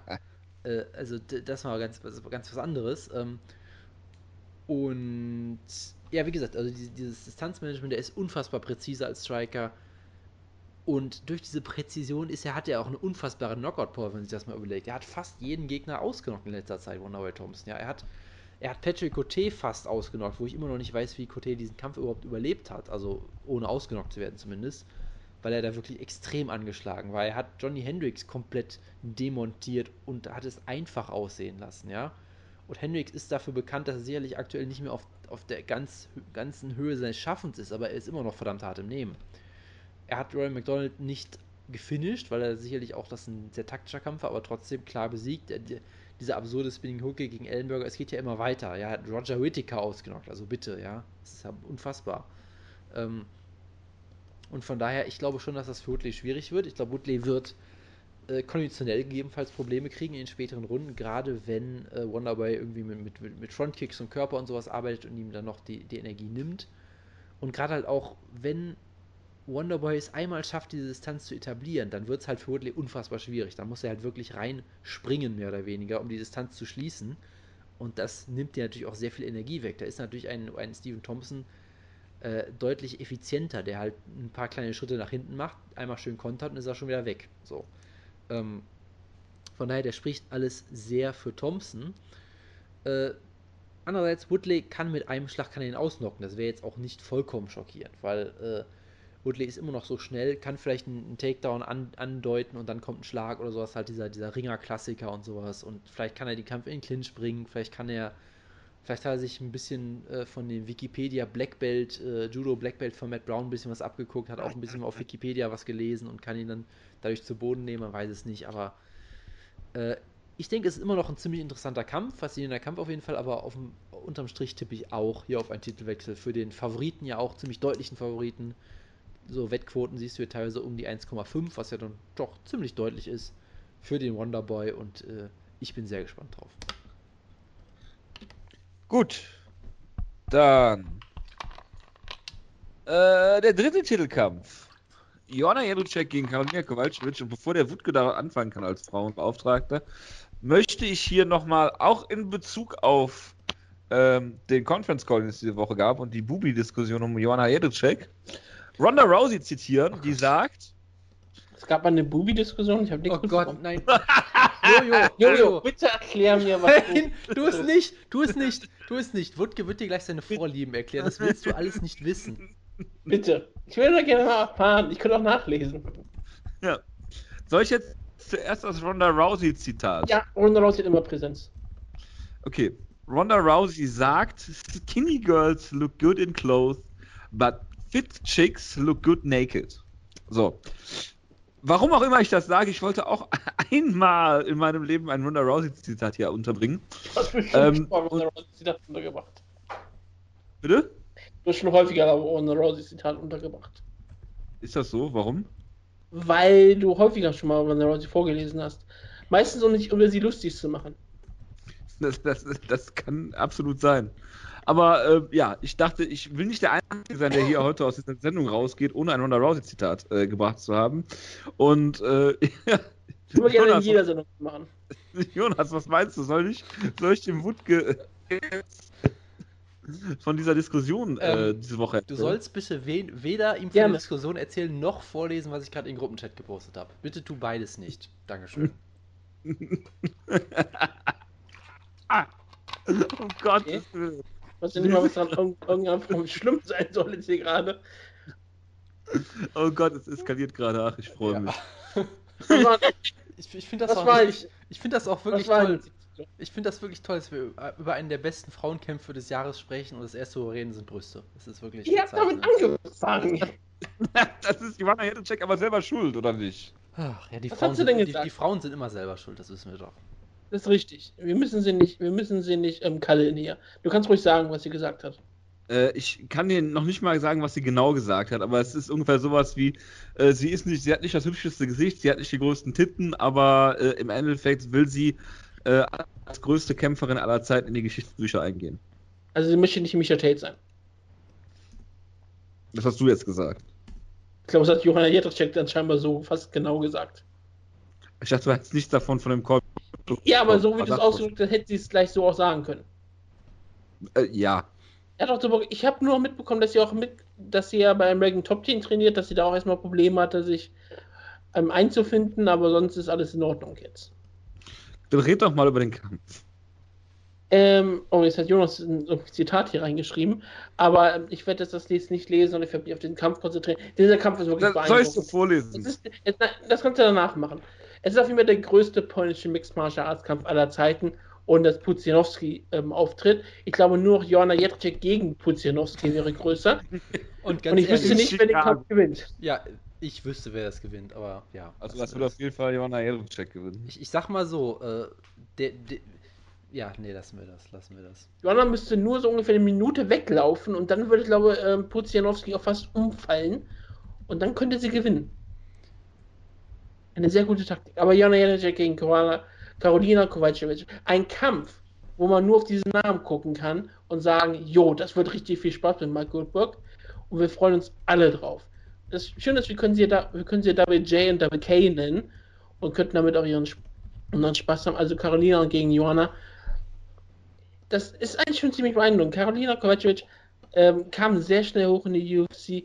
Was man jetzt vielleicht so ein bisschen ähm, nachsagen kann, dass sie bis auf Rose Namajunas dieser ganz große Sieg immer fehlte, obwohl sie natürlich auch Ronda Marcos besiegt hat, aber ähm, während Joanna Jędrzejczyk, glaube ich, wirklich gegen alle Top-Kämpferinnen, gegen diese Kämpfe gekämpft hat und klar gewonnen hat, hat Carolina ziemlich auch gegen Rose Namajunas einen ziemlich, ziemlich engen Kampf gehabt, der ziemlich gut war, wo äh, Carolina sehr stark bewiesen hat, wie gut sie im Clinch ist. Rose Namajunas große Stärke ist ja auch gerade der Clinch-Kampf und auch der Bodenkampf logischerweise, aber dort hat der Carolina sie immer und immer und immer und immer wieder bestraft für gerade die Nies. Die Nies immer wieder zum Körper, womit sie ähm, Rose Namajunas jeden Spaß am Kampf, Kampf genommen hat. Sie konnte sogar später eine Omoplata abwehren, was glaube ich Jojo sehr gefreut hat.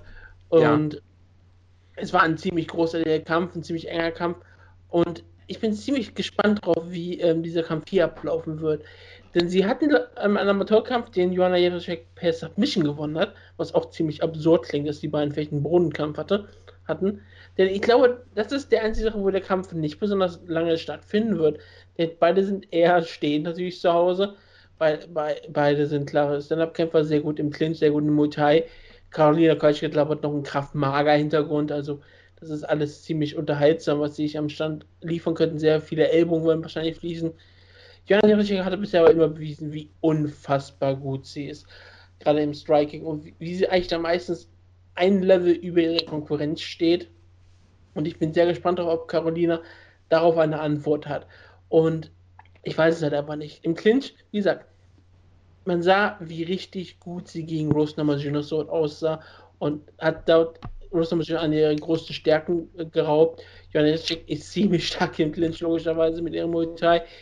Ich würde aber weiterhin vermuten, dass ähm, Jacek die bessere Strikerin ist, in, in anderer Hinsicht auch, gerade in der Kickbox-Distanz. Sie hat auch die größere Erfahrung, größere Erfahrung in fünf Runden Kämpfen. Ich glaube, ähm, hat glaube ich noch nie einen fünf Runden Kampf gehabt wenn ich auf ihre Karriere gerade mal schaue, ganz kurz, sie hat bisher immer nur drei Rundenkämpfe gehabt und das ist natürlich ein riesen, riesengroßer Nachteil, denn ähm, zwar hat ähm, Johanna auch nur zwei Kämpfe, die fünf Runden gingen, aber sie hat natürlich auch viele fünf Runden Kämpfe jetzt schon trainiert und hat damit wahrscheinlich auch den großen konditionellen Vorteil und sie hat auch bewiesen, dass sie in der vierten und fünften Runde immer noch voll dabei sein wird und das wird halt die Spannung sein, ob Carolina Kovacevic ähm, dem entgegensetzen hat. Denn wie sie in der ersten Runde aussieht, da glaube ich, dass der Kampf ziemlich eng sein wird. Aber je länger der Kampf geht, desto mehr glaube ich, dass Joanna Jędrzejczyk nicht nur ihre Erfahrung ähm, zu, ähm, zu, tragen bringen wird, sondern auch ihre konditionelle Vorteile. Und ich glaube, Joanna Jędrzejczyk gewinnt einen hart umkämpften Kampf per Decision oder eine späte Stoppage in der vierten oder fünften Runde. Ja, also Joanna Jędrzejczyk hat eine faszinierende Karriere hingelegt. Ähm, gegen Carla Espasa und gegen Jessica Penney sah sie ja fast unbesiegbar aus. Gegen Claudia Gardelia hatte ich den Kampf bei Gardelia, zumindest den ersten. Ähm, dann gegen Valerie äh, Latourneau ähm, ist sie ziemlich unter Druck geraten in den ersten Runden, in den ersten ein, zwei Runden. Äh, hat dann aber auch hinten raus den Kampf gewonnen, genauso wie gegen Claudia Gardelia im, im Rematch. Komischerweise, es zieht sich wie so ein roter Faden jetzt durch die letzten zwei Kämpfe. Ähm, Und jetzt kommt Karolina Kowalczyk, ein, Kampf, den, den irgendwie die, nicht nur die polnischen Medien irgendwie haben kommen sehen, sondern Carolina ist auch mit sehr viel Vorschusslorbeeren in die UFC gekommen äh, damals. Oder ist, ich glaube, es ist erst ein Jahr her oder, oder zwei, ich weiß gar nicht. Ist gar nicht so lange her, dass sie in die UFC gekommen ist. Da hat da ähm, alles ähm, aus, aus dem Weg geräumt. Nicht immer spektakulär, aber durchaus überzeugend. Und ähm, jetzt ist der Kampf, der, auf den wir hier gewartet haben. Ähm, und es ist ein bisschen schade, dass er nicht in Chicago da äh, stattfindet, weil in Chicago, das sagt Mike Fagan auch immer auf, ähm, auf Twitter, die haben eine riesige polnische Gemeinde und da würde der Kampf richtig gut ziehen. Ähm, aber die UFC hat ja Chicago als Markt irgendwie aufgegeben, deshalb bringen sie es jetzt in New York als einer von drei Titelkämpfen. Sie werden sicherlich Pay-Per-View-Punkte kassieren, von daher sei ihnen äh, absolut gegönnt. Aber auch Marco Hucks großer Kampf gegen, wie heißt der polnische, der, der polnische Kämpfer, der ihn besiegt hat? Der war auch in New York und da war auch ein riesengroßes polnisches Publikum. Also ich glaube, New York hat auch einen ziemlich großen Anreiz da. Aber nicht so groß wie Chicago, ja. Ja. Äh, wie dem auch sei, ähm, gut, dass wir Marco und Hook hier genamedroppt haben. Der RTL-Superstar. Ähm, ja, äh, Joanna Jadocek, es gibt dieses, dieses Video, was, woran ich immer denken kann, ich glaube, es ist gegen Claudia Gardelia, wo sie bei einer PK einfach zu Claudia Gardelia sagt, I'm gonna break your face oder sowas. Und Anthony Pettis im Hintergrund einfach nur riesig große Augen macht. Jojo, das, das würde dich sehr freuen. Das war natürlich bei Embedded. Das war bei Embedded, siehst du? Auf jeden Fall, äh, auf jeden Fall ist es eines der schönsten MMA-Clips, die ich je gesehen habe. Ähm, und ja, ähm, ich mach's hier mal, ich mach's hier mal kurz. Äh, ich glaube auch, dass Johanna gegen fast jede Strawweight-Kämpferin auf dem Planeten hier im Striking Vorteile hat. Auch gegen Carolina. Und ich glaube, dass sie hier eine Decision gewinnt. Also Johanna Jedrzejczyk. Und ganz kurz, der Marco Huckamp war gegen Glowacki, heißt der, hieß der Pole. Und es war in Newark, New Jersey. Also das New York der. Darf ich, darf ich kurz was dazu sagen? Leute. Ich wusste beides, aber habe es nicht gesagt. Du wusstest, der Kampf nicht in New York, weil ich war mir ziemlich sicher, dass er sogar in New York war. Nein, der war nicht in New York. Genau wie das MetLife Stadium auch nicht in New York ist, wo Ja, gerade okay. wieder angekündigt, angekündigt wurde, dass es in New York ist. Das finde ich immer relativ katastrophal. Äh, aber ich wollte hier Zeit sparen. Aber Entschuldigung. ich war, ich war auch in Amerika, als dieser Kampf da stattfand. Äh, und bin auch da vom Flughafen an dem Tag geflogen, deswegen wusste ich das zufällig. Ah, okay, also deswegen hast du dich mal fürs Boxen interessiert. Ich interessiere mich immer fürs Boxen. Nicht gerade, wenn Marco Huck kämpft, aber gut. Bitte, Darf Jonas. jetzt? Ja, also ich möchte einfach nur mal festhalten, das ist vielleicht für mich vielleicht der, der beste Frauenkampf des Jahres. Also mir fallen jetzt auch nicht so ganz viele ein, wo ich sage, die sind jetzt definitiv besser. Ich fand vielleicht, äh, Ronda Rousey kommt zurück. ich fand vielleicht Jedrzejczyk Rousey? gegen Gardelia noch ein ganz klein bisschen spannender vielleicht sogar noch, aber das ist auch ein wunderbarer Kampf, zwei unbesiegte polnische Kämpferinnen gegeneinander bei einer der größten Shows aller Zeit. Wann hat man das schon mal? Das ist ein absoluter Traum einfach nur. Ähm, das Ding ist für mich halt auch so ein bisschen, ich habe Kowalczyk öfter mal unterschätzt. Ich war ein bisschen enttäuscht nach ihren ersten beiden Kämpfen so ein bisschen, wo ich sage, klar, sie hat klar gewonnen. Aber irgendwie hat sie mich noch nicht so ganz überzeugt in beiden Kämpfen. Ich meine, gegen Heather Clark hat sie für mich die erste Runde verloren. Ich habe gerade eben Heather Clark noch gehypt dafür, dass sie eine gute Gatekeeperin ist, aber irgendwie ist es damals noch nicht hängen geblieben bei mir. Ähm, und ich habe auch gegen Namajunas keine großen Chancen eingeräumt. Und wie sie da zurückgekommen ist, ich meine, sie hat die erste Runde klar verloren, wurde klar outboxed. Ja, ganz klar. Und dann hat sie gesagt, okay, hm, sie hat einmal gemerkt, oh, im Clinch kann ich ganz gut was machen. Dann hat sie sofort ihren Gameplan 100, um 180 Grad gedreht und hat jede Gelegenheit genutzt, um aktiv in den Clinch zu gehen und hat sie da komplett auseinandergenommen im Clinch. Also das ist auch so eine Sache, da liegt, glaube ich, auch ihre große Stärke eigentlich. Ähm, dass äh, sie eben nicht die, sie ist nicht die athletischste Kämpferin der Welt. Sie hat keine großen, große Finishing Power, weder, weder im Stand noch, noch im, mit Submissions oder sowas. Sie ist nicht die, die beste Ringerin, sie ist nicht die größte in der Gewichtsklasse, die kräftigste, was auch immer, aber ich glaube, sie ist eine der, der klügsten und intelligentesten Kämpferinnen, die man sich vorstellen kann im Käfig. Du hast es halt im Namajunas-Kampf für mich wunderbar gesehen. Sobald sie eine Möglichkeit gesehen hat, hat sie sich sofort drauf gestürzt. Und das machen nicht unbedingt viele Kämpfer. Du hast oft Kämpfer, die irgendwie, die, die äh, sowas vielleicht dann im Moment in, in, mit dem Adrenalin irgendwie nicht erkennen, dass sie dann Vorteil haben, die Kämpfe wieder aus der Hand geben. Und sie hat hier wirklich das, das Ruder wirklich in die Hand genommen. Und zwar perfekt das dann nach Hause gebracht. Das finde ich bei ihr halt immer sehr stark. Sie wirkt mental auf jeden Fall sehr stark, lässt sich nicht aus der Ruhe bringen. Und das wird sie alles auf jeden Fall in diesem Kampf sehr dringend brauchen, weil Jona, Jona ist ein wirkliches Monster. Sie ist sicherlich äh, in ihren letzten beiden Kämpfen war sie nicht ganz die Weltenzerstörerin, die wie, wie wir sie live damals in Berlin gesehen haben, zum Beispiel gegen, gegen Jessica Penne. Trotzdem immer noch. Ähm, Wo wir auch Jessica Penney im äh, Aufzug gesehen haben. Genau, genau, sehr, sehr schön. Ähm, und trotzdem äh, hatte sie jetzt zwei harte Kämpfe auch, Jona Hericek, aber trotzdem, ich meine, ich glaube, sie hat gegen äh, gegen Letourneau hat sie, glaube ich, auch irgendeinen Rekord gesetzt für Significant Strikes im Titelkampf oder irgendwie sowas in der Art. Also hat sie sie auch ziemlich verprügelt und, und äh, Gadelia ja auch nach den ersten zwei harten Runden. Also sie ist eine sehr destruktive Kämpferin. Sie hat jetzt nicht diese gigantische One-Punch-Knockout-Power, die sicherlich sehr wenige Damen in der Gewichtsklasse haben. Äh, wir müssen jetzt auch nicht wieder Alexa Grasso hier shamen oder irgend sowas in der Art, bitte. Nee, nee. Ähm, ich shame dich. Okay, von mir aus auch das. Äh, da Wutke, würdest du sagen, dass Alexa Grasso Pillow-Fists hat, ohne den Kampf gesehen zu haben? Ähm, ja, sie ist Mexikanerin. Mexikaner haben keine Knockout-Power. Frag keinen, weil es kriegst.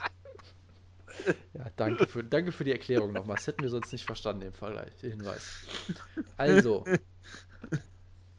Ja, Jonas, jetzt bist du halt raus. Sage, ne? Kowalczyk ist für mich jemand, sie hat unfassbare Cardio, das ist eine ihrer großen Stärken. Sie wird immer besser, weil sie auch sehr wie gesagt, sehr analytisch, glaube ich, ist und Schwächen sofort dann erkennen kann und dadurch auch besser wird. Ich glaube, sie ist eine Kämpferin, die eine Fünf-Runden-Kämpferin ist. Das müssen wir aktuell darüber spekulieren, weil sie noch nie einen Fünf-Runden-Kampf hatte. Aber ich glaube schon, dass sie in einem Fünf-Runden-Kampf noch besser ist als über drei Runden. Wissen es aber noch nicht. Äh, sie ist eine gute Strikerin auf jeden Fall, ähm, hat so ein bisschen diesen, diesen In- und Out-Stil, ähm, hat keine wirkliche Knockout-Power oder ähnliches in der Art, kann ein bisschen ringen, hat auch ein paar Kämpfe mal zu Boden genommen und so weiter. Also sie ist richtig gut, gute Allrounderin. Das Problem, was ich halt sehe, ist, ich glaube, sie ist überall eigentlich nicht so gut wie ihre Gegnerin. Ja, also ich glaube, Jereczek ist die technisch bessere Strikerin, die dann technisch tieferen Hintergrund hat als mehrmalige Muay Thai-Weltmeisterin, ähm, dass du auch wirklich ihr ansiehst. Die, die siehst bei Jereczek, finde ich auch, dass sie immer mehr in ihrem Element ist. Ja, sie ist nicht mehr die reine Boxerin, die sie am Anfang mal war, wo sie vielleicht einfach zu viel Angst vor den Takedowns hatte. Mittlerweile zeigt sie auch sehr viele Kicks, wunderbare Elbows, hat eine der besten ähm, der besten Sprawls überhaupt fast schon entwickelt, würde ich, würd ich sogar schon sagen. Eben dadurch, dass sie dich für jeden Versuch bitter bestraft. Ja, die geht nämlich nicht sofort weg, sondern zimmert dir noch ein Ellbogen gegen die Schläfe und noch Glaubst du denn, dass Carolina den Kampf zu Boden nehmen wollen wird? Äh, glaube ich tendenziell eher nicht. Nur sie, also ich sag mal so, das Problem ist, glaube ich, sie wird im Stand keine Schnitte sehen und dann wird sie es vielleicht versuchen und ich glaube auch da wird sie das nicht hinkriegen. Das ist so ein bisschen das Ding für McGregor mich. McGregor-esque gegen Nate Diaz im ersten Kampf. Ja, vielleicht nicht ganz so, aber gut. Äh, sie wird dann sicherlich sofort in die Guillotine reinrennen. Das ist, äh, oder, oder, ja, was auch immer. Ähm, ich glaube, wie gesagt, dass, dass Joanna eine etwas technisch bessere Strikerin ist. Sie hat mehr, mehr Power, glaube ich, auch kann mehr Schaden anrichten. Ihre Takedown-Defense ist eigentlich über alle Zweifel erhaben, außer du bist wirklich so ein physisches Monster wie Claudia Gadelia oder sowas. Und das ist Kowalczyk, glaube ich, absolut nicht. Im Clinch äh, sehe ich es doch sehr spannend. Da hat Carolina auch gezeigt, dass sie durchaus sehr, sehr harte Kniestöße zum Beispiel auch landen kann, wo sie deutlich mehr Power hat, die er jetzt im reinen Boxen oder Kickboxen ziemlich abgeht. Aber auch da, Jedrzejczyk ist im Clinch auch ein totales Monster mit ihren Elbows, Kniestößen und so weiter und so fort. Und ich sehe einfach nicht, wo Kowalczyk den Vorteil hat in dem Kampf. Ja? Und selbst Cardio, ich meine, Jedrzejczyk hat auch gezeigt, dass sie locker fünf Runden kämpfen kann auf einem hohen Tempo. Gerade auch, selbst, selbst wenn sie zwei Runden lang ziemlich hart einstecken muss gegen Gadelia, sie hat unendlich Cardio scheinbar auch.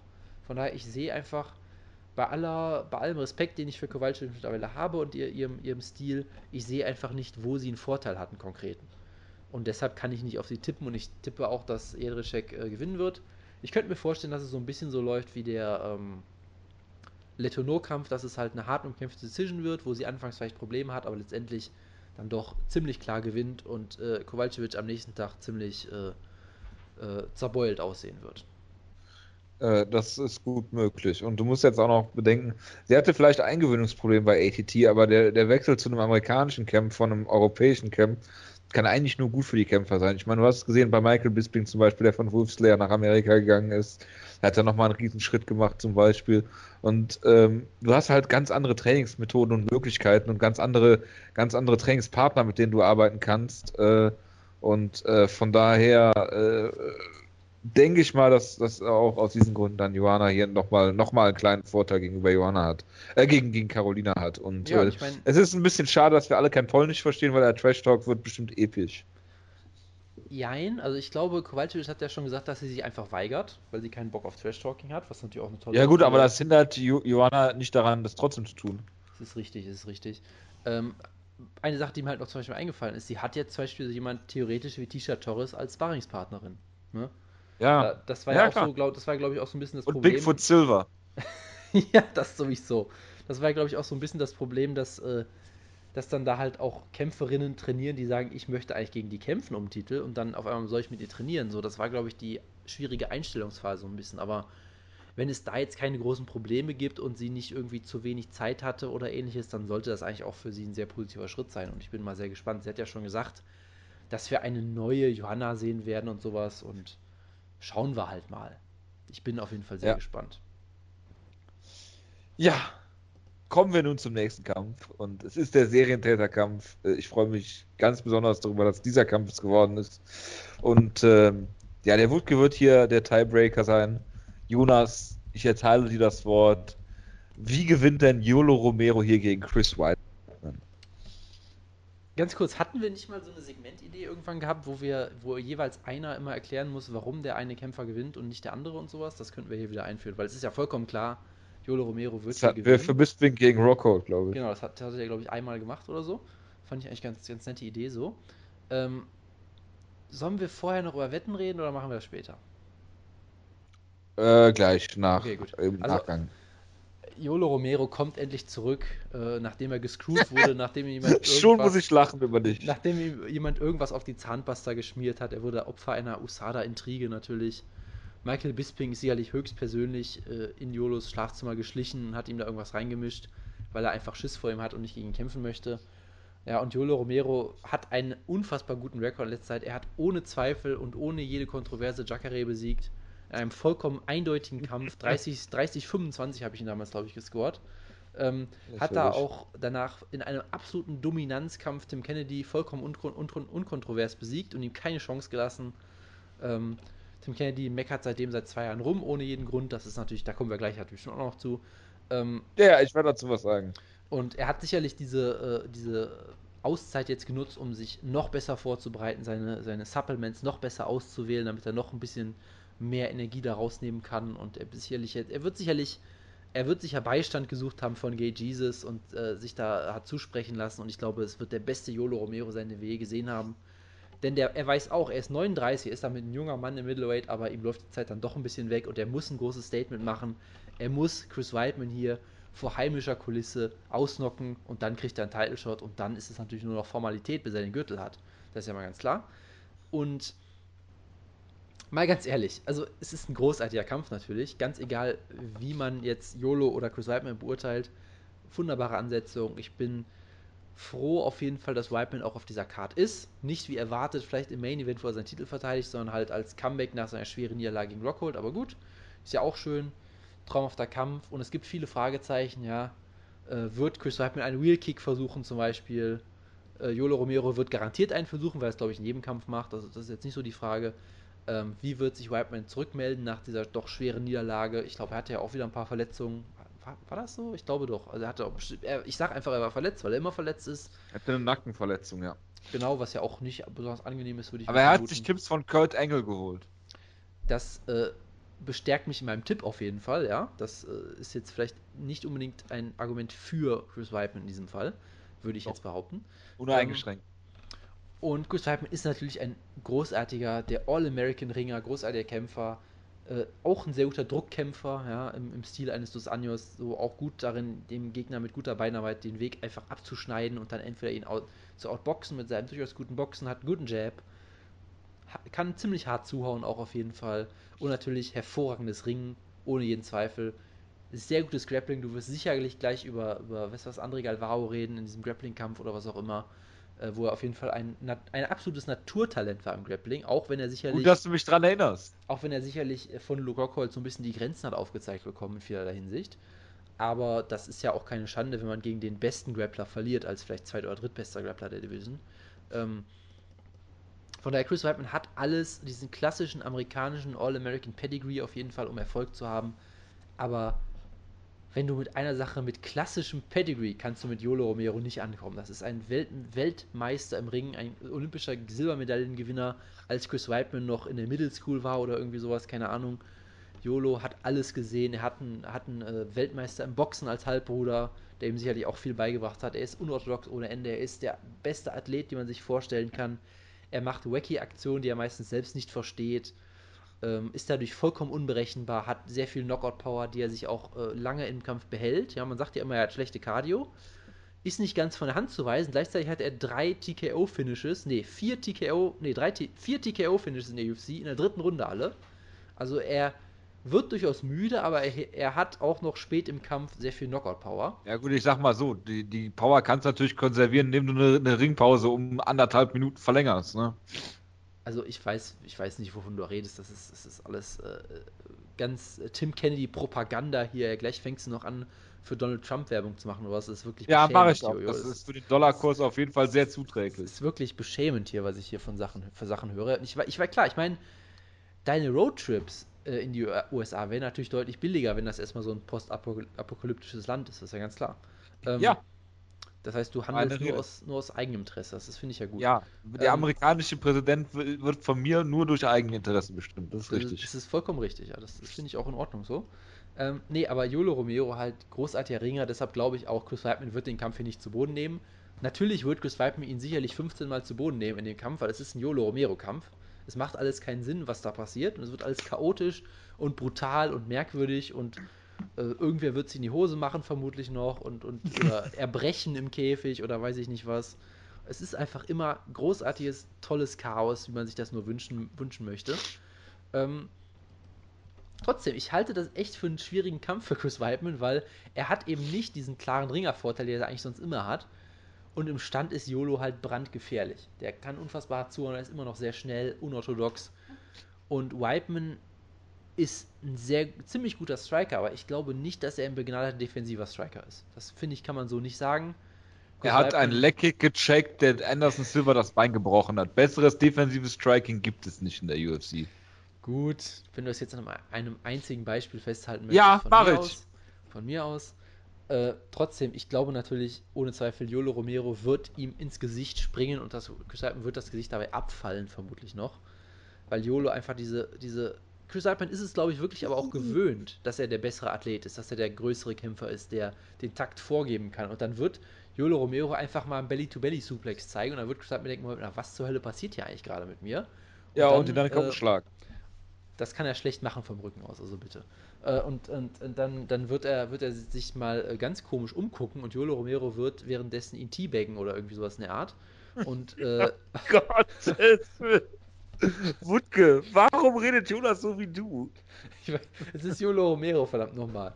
So, ähm, und Wutke ist, glaube ich, gerade weg, das ist sehr gut. Ja, ähm, das macht er nicht. Deshalb, ich mache es mal ganz kurz, bevor ich dir vollkommen den Verstand verliere. Joel Romero per äh, Violence Explosion, sage ich einfach mal. Nein, Wutke ist doch da, man sieht es in der Webcam. Gottes Willen. Mach das bitte. Ich war die ganze Zeit in der Webcam, hat Reaktion gemacht, aber es hat scheinbar nicht interessiert. Oh ich hab's, nicht, ich hab's nicht gemerkt, tut mir leid. Ich, ich habe es auch nicht gemerkt, zum Glück. Oh, oh Gott. Jetzt habe ich natürlich wieder völlig den Faden verloren. Nimm das Pony aus dem Bild, verdammt. Um Himmels Willen. Um Himmels Willen. Ja, äh, alles, was Jonas gesagt hat, ist natürlich völliger Blödsinn. Äh, logischerweise. Chris Whiteman, der All-American, ich werde den Kampf natürlich live sehen und in meinem äh, Star Spangled Banner ähm, Morphsuit hier USA Champion durchs Haus laufen, das ist ganz klar. Und ähm, ja, äh, Chris Whiteman hat gegen ähm, Luke Rockhold die erste Runde klar gewonnen, ist in der zweiten Runde klar outstriked worden. Ähm, hat aber in der dritten Runde wieder zurück in den Kampf gefunden und ähm, hat einen äh, taktischen Fehler gemacht, äh, der ihn dann den Kampf gekostet hat. Und ich bin so weit, äh, dass ich sage, wenn Luke Rockhold diese Dummheit gemacht hätte, was er natürlich nicht gemacht hat, äh, die hat er erst einen Kampf später gemacht, ähm, dann hätte ähm, Whiteman genauso den Kampf gewonnen, wie das Luke Rockhold gemacht hat. Ja, was, ist, ähm, was ist das denn jetzt für eine Aussage? Da kannst du ja auch sagen, wenn Anderson Silva einen Leckkick von Chris Weidman gecheckt hätte und sich Chris Weidman das Bein dabei gebrochen hätte, hätte, hätte Anderson Silva gewonnen. Wenn in der UFC die Ringpausen eine Minute dauern würden, hätte er per TKO gegen Tim Kennedy verloren. Das ist richtig. Ja, Jolo Romero hat äh, zwei Niederlagen in Folge, deshalb weiß ich nicht, warum er hier gegen Luke Rocco, äh, gegen, gegen Chris Weidman antritt. Ja, er hat verloren gegen äh, äh, Tim Kennedy, nachdem er die äh, Ringglocke nicht beantwortet hat. Oh Gott, wo geht du die Scheiße weg? Das ist ja furchtbar. So, ich muss jetzt Fernsehen, während ich äh, hier äh, über den Kampf rede, weil sonst, sonst, um Gottes Willen. Äh, ja, äh, also, Luke, Chris Whiteman, äh, Äh, mehr. so, nein, über Yolo Romero wollte ich reden. Yolo Romero hat zwei Niederlagen in Folge gegen Tim Kennedy per TKO und hat dann, ich glaube, das ist dann ein No-Contest. Ja, müsste ein No-Contest sein, weil er durch den Drogentest gefallen ist. Bei einer sehr knappen Entscheidung, die man auch durchaus für Jacare geben kann, wie ich finde. Ähm, deshalb hat er erstmal dürfte er gar nicht in diesem Kampf stehen. Yolo Romero ist 300 Jahre alt und äh, hat einen hervorragenden Wrestling-Hintergrund, der auch gegen Derek Brunson nichts genutzt hat, weil er da pausenlos zu Boden genommen wurde. Und ich glaube, äh, Chris Whiteman ist jemand, ja, der versucht auch mal eine Submission, Jonas, und gibt dafür eine Position auf. Ähm, dem ist das alles völlig egal. Er hat äh, schon sehr früh mit dem Grappling angefangen. Er ist ein Naturtalent. Man könnte sagen, er hat zum Beispiel mal bei den ADCCs ohne jegliches Training, ich übertreibe nicht, äh, gegen André Galvao äh, nach Punkten nur verloren. Und von daher, Julo Romero wird ihn auf gar keinen Fall outgrappeln. Selbst wenn Julo Romero den Kampf zu Boden nimmt mit einem komischen Ankle-Pick-Takedown, was ich mir durchaus vorstellen könnte, wird Chris Whiteman ihn von unten besiegen. Es wird niemand, der Punktrichter, auch nur auf die Idee kommen, äh, Julo Romero wegen seiner lächerlichen Top-Control den Kampf zu geben oder die Runde zu geben. Äh, von daher, es ist ein bisschen schade, dass ein Drei-Runden-Kampf ist nur. Äh, so muss äh, Chris Whiteman ihn halt eben über diese drei Runden besiegen und er wird das tun. Er, er ist der bessere Striker, er hat die besseren äh, Basics eigentlich, er hat das bessere Boxen. Ähm, das Einzige, was du über Yolo Romero sagen kannst, ist eigentlich, er hat äh, durchaus äh, viel Kraft, Power, Athletik und äh, er ist unberechenbar. Aber ähm, das kannst du auch über Anderson Silva sagen und den hat Chris Whiteman zweimal auseinandergeschraubt. Deshalb, es gibt nichts, was mich glauben lässt, dass Yolo Romero hier den Kampf gewinnt, außer dass er irgendeine komische Aktion zeigt, äh, die Chris Whiteman überrascht. Ich glaube nicht, dass Chris Whiteman nochmal so einen taktischen Fehler machen wird wie im Luke Rockhold-Kampf. Luke Rockhold hat seine Lektion auch schon gelernt gegen Michael Bisping. Äh, von daher denke ich, dass äh, Yolo Romero hier verlieren wird und Chris Whiteman wird entweder ein TKO äh, schaffen oder die Decision hier gewinnen oder eine Submission. Er kann eigentlich alles. Das ist eigentlich völlig egal. Und Yolo Romero wird auch irgendwann mal vom einen auf den anderen Tag alt werden. Er hat ja auch kein TRT, keine äh, komischen anderen äh, Präparate, die er mehr nehmen darf. Von daher denke ich, dass Chris Whiteman hier den Kampf gewinnen wird. Wie er möchte. So. Wutke, Hast du jetzt genug Rousey nebenbei gelesen? Warum hast du eine Weihnachtsmütze auf? warum bist du der Nikolaus? Die Warum Mütze ist aber schon nicht? sehr steil. Hast du dein Viagra gerade in deine Mütze gefüllt? Es ist eine billige Coca-Cola-Mütze. Wutke, Ah. was sagst du eigentlich dazu, dass es Coca-Cola ist und nicht Pepsi? Unterstützt du damit, äh, willst du damit, ist das eine Message gegen CM Punk von dir? Selbstverständlich. Nein, die war mal in einen Adventskalender drin. An einen sechsten. Okay. Am Nikolaustag. Hervorragend. Gut. Wutke, du bist der Tiebreaker. Was sagst du denn dazu? Chris Whiteman per Decision. Ja, muss ich dir leider recht geben. Und, ähm, Mehr muss Ja, ich aber auch nicht sagen, weil ich habe, glaube so viel zu diesem Kampf gesagt. Ich kann da jetzt nichts mehr Spannendes hinzufügen. Auch nichts mehr Verrücktes. Das Verrückte hat mir jo Jonas komplett abgenommen und das Seriöse hat mir Jojo abgenommen. Deswegen sage ich ganz klar Chris Whiteman per Decision. Ich wäre zwar nicht schockiert, wenn Jojo Romero gewinnt. Er ist ein absoluter Top-Kämpfer, Kämpfer, athletisch ohne Ende. Sehr gutes Striking, unfassbar gutes Wrestling. Ich erwarte aber, dass das Chris Whiteman das Wrestling-Duell gewinnt und den Kampf dadurch entscheiden wird. das freut mich sehr zu hören. Und der Jonas und ich, wir haben ja noch Wetteinsätze, die wir jetzt bekannt geben. Jonas, hast du dir was überlegt, Äh, was du nein. machen würdest? Na, natürlich nicht. Das ist sehr enttäuschend von dir. Und wenn du mit nichts um die Ecke kommst, werde ich meins natürlich auch nicht einlösen. Muss ich natürlich eh nicht, weil Chris Whiteman gewinnen wird. Aber ich habe mir gedacht, Jonas, Ja. Sollte Yolo Romero diesen Kampf gewinnen, Ja. werde ich im Kölner Dom eine Kerze für ihn anzünden und dort Inuevo draufschreiben. Okay, das ist geil. Das ist geil. Ja, Die äh, Kamera, bitte. Ja, natürlich, ich werde das auf jeden Fall beweisen. mit Hashtag. Ja, natürlich. Das ist sehr schön. Ich werde das auch an Yolo Romero schreiben, auf Spanisch, dass ich ihm in der Kathedrale de, Colon, äh, de Colonia eine äh, Kerze angezündet habe. Das ist, das ist sehr Una schön. bella para Yolo. Ja. Ja, äh, Und Jonas bricht sich das Bein.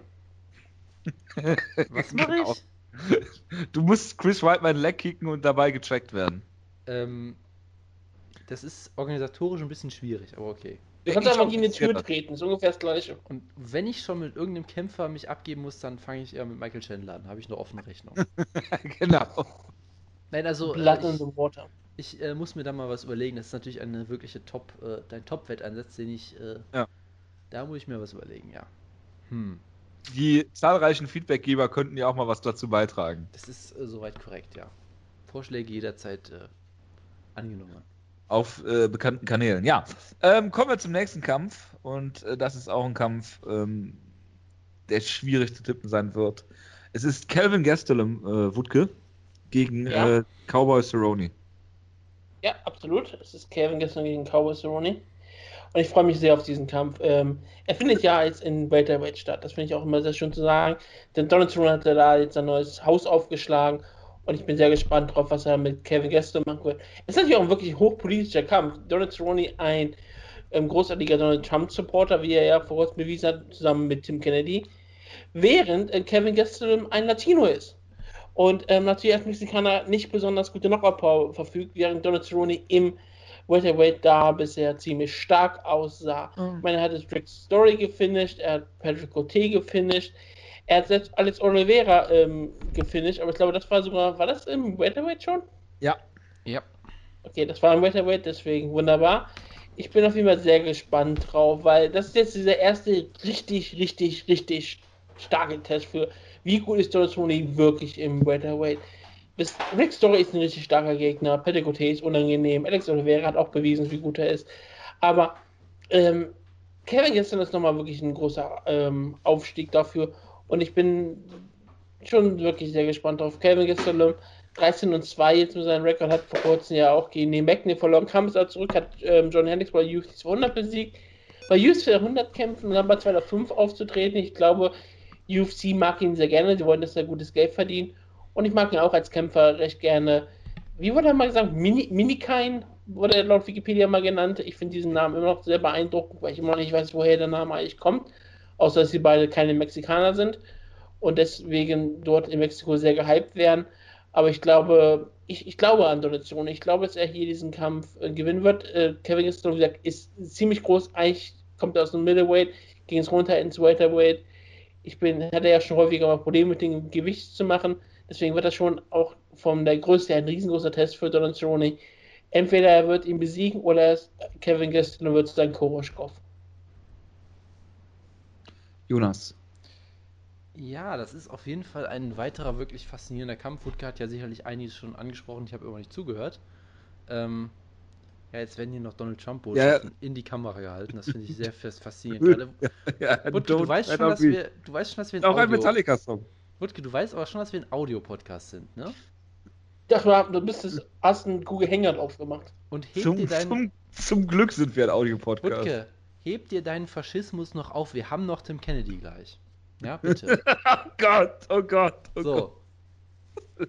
Donald Cerrone gegen Kevin Yester, absolut faszinierender Kampf. Äh, Cerrone hat eine absolut großartige Transformation für mich hingelegt zum, ja, zum Power Puncher im Prinzip, der vorher nie war. Er hatte, er hatte ja diese Transformation, dass er erst fast schon reiner Grappler war mit sehr gutem Kickboxen, der aber niemandem wirklich da wehtun konnte. Dann hat er diese wunderbaren Kicks immer gezeigt, damit viele Leute gefinisht und jetzt knockt er wirklich Leute aus. Brutal und teilweise halt auch wirklich ähm, Leute wie Patrick Cote, die unfassbar hart im Nehmen sind und es scheint wirklich so, dass Sony sich konstant weiterentwickelt, was vielleicht auch daran liegt, dass er alle zweieinhalb Wochen kämpft. Ähm, aber trotzdem ist es immer beeindruckend, die, wie er wirklich äh, gefühlt viele seiner Schwächen, die er im Lightweight noch hatte, verbessert hat, dass er eben nicht gesagt hat, hey, ich muss mehr Gewicht cutten, sondern nein, ich gehe in die Gewichtsklasse hoch, habe dadurch eben vielleicht weniger Probleme mit dem Weight Cut. Und gleichzeitig ist das natürlich keine keine äh, super Lösung an und für sich, sondern ich muss natürlich auch was an mir ändern. Hat sich auch technisch um einiges weiterentwickelt. Ja, trainiere ich jetzt mit Brandon Gibson, der da wirklich große Unterschiede zu machen scheint, was die Beinarbeit angeht, das Boxen und so weiter. Zeigt immer noch seine klassischen wunderbaren Kombinationen, aber jetzt mit deutlich mehr Wumms dahinter.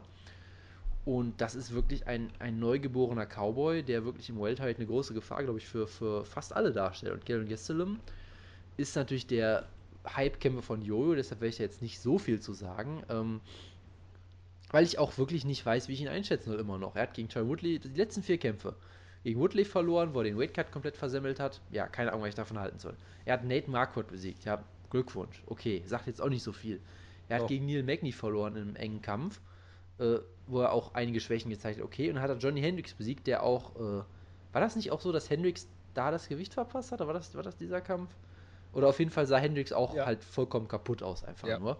Wo ich immer noch. Okay, vier Siege, alles gegen relativ hochkarätige Gegner und ich weiß trotzdem nicht so wirklich, was ich, wie ich gestern einschätzen soll. Also, natürlich ist er immer noch ein sehr gutes Talent, er ist sicherlich ein Top 15 Welterweight, was auch immer, aber ob es bei ihm jemals bis zur Elite oder sowas reicht, ich kann es immer noch nicht einschätzen bei ihm. Ich tue mich da immer noch sehr schwer mit und deshalb sage ich, für mich ist aktuell Don Cerrone auf einem absoluten Höhepunkt seiner Karriere, wirkt unfassbar gefährlich, dynamisch und ich glaube nicht, dass Wood gestern da mithalten kann. Ich sage, Cerrone gewinnt relativ klar per Decision.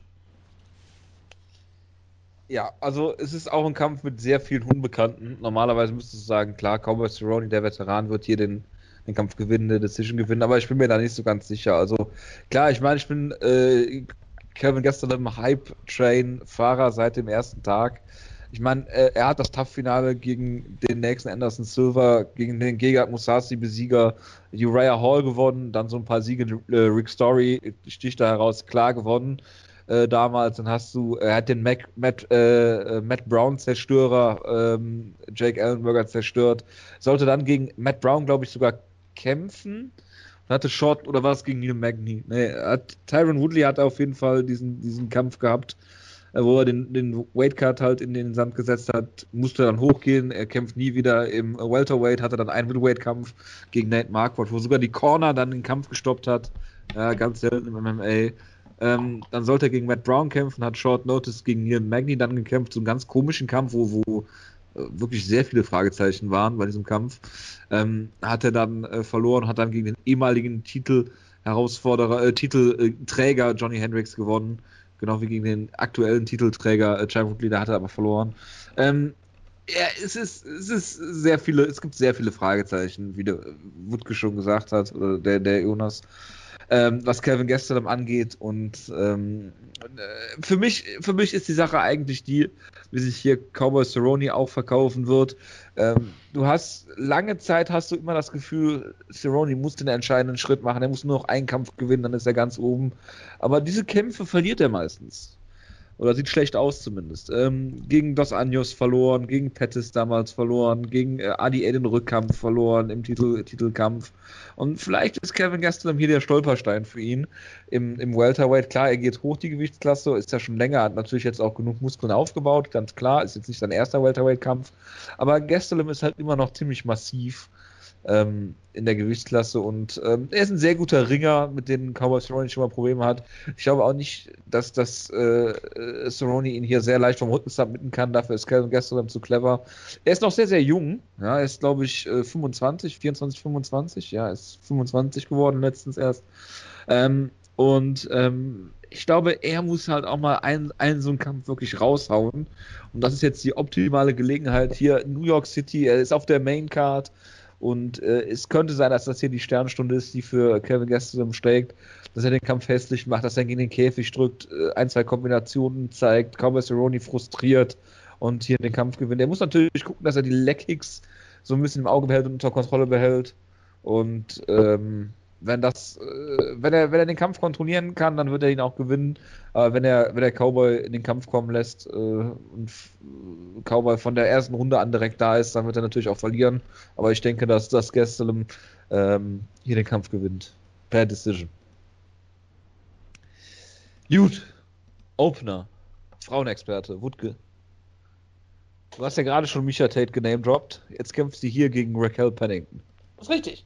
Ähm, das ist ein ziemlich dankbarer Kampf für Misha Tate. Aber Raquel Pennington hat auch in letzter Zeit bewiesen, dass es kein einfacher Stolperstein ist. Der Kämpferin wie der Shigandrage rausgeschoben. Beth Coera, also bitte eine der größten Kämpferinnen in der Geschichte der Gewichtsklasse, hat sie äh, besiegt. Und Elizabeth Phillips hat sie auch eine Decision abgetrotzt. Sie ist halt eine absolute Journeyman-Kämpferin. Lange Zeit war sie halt immer nur so. Journeyman-Kämpferin. Ja, Journeyman-Kämpferin. Das ist nicht. Logisch, ich klar. würde es nicht die anfangen, wirklich überall ähm, Women einzusetzen. Das finde ich nämlich Nein! ziemlich Nein, unnötig. Das ist viel zu, Weil, viel zu umständlich. Man sollte einfach Kämpferinnen noch hinten dran machen. Das ist viel Genau. sprachlich eleganter. Journeyman-Kämpferin. Ja, Journeyman-Kämpferin finde ich ähm, in Deutschen einfach auszusprechen als Journeywoman-Kämpferin.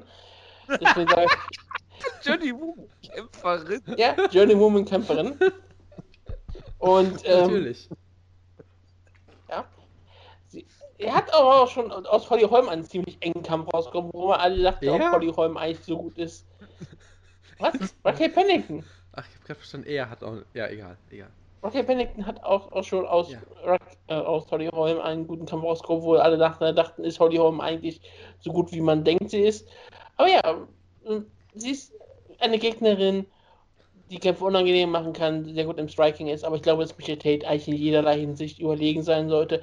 Es klingt mehr so wie diesen Kampf, wo die UFC sagt, okay, wir brauchen Michael Tate auf der Karte, um sie wieder gut vermarkten zu können nach der UFC 200 Sache, nachdem sie Main Event da stand, will man sie auf der nächsten großen Karte drauf haben, gerade wenn Ronda Rousey jetzt zurückkommt, sollte Michael Tate den Kampf gewinnen und es es ist, glaube ich, relativ klar, wenn Ronda Rousey nicht gegen ähm, Cyborg Sanders antreten möchte, ist ihr nächster Kampf gegen Michael Tate, solange Michael Tate den Kampf gewinnt, egal ob Rousey den Kampf gegen ähm, Nunes gewinnt oder verliert.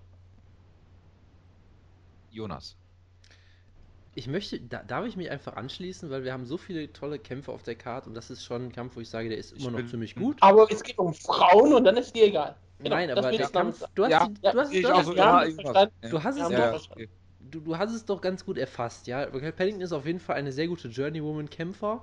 Ähm, und, und Misha Ja, Tate genau. ist dann doch eher in der Elite und ich denke auch, dass äh, der Kampf vermutlich durchaus ein bisschen hässlich wird, weil das sind Pennington-Kämpfe meistens. Aber am Ende wird Misha Tate vermutlich den Kampf zu Boden nehmen, vielleicht Weil- sogar eine Submission ein, holen, ein Wort gegen Raquel Pennington. vielleicht den Kampf per Decision gewinnen, aber da gibt's viel, du hast, finde ich, die Dynamik des Kampfes gut zusammengefasst, da muss ich dir jetzt auch nicht viel mehr dazu sagen. Das Gott. kannst du eigentlich immer sagen, wenn ich eine Analyse eines Kampfes mache.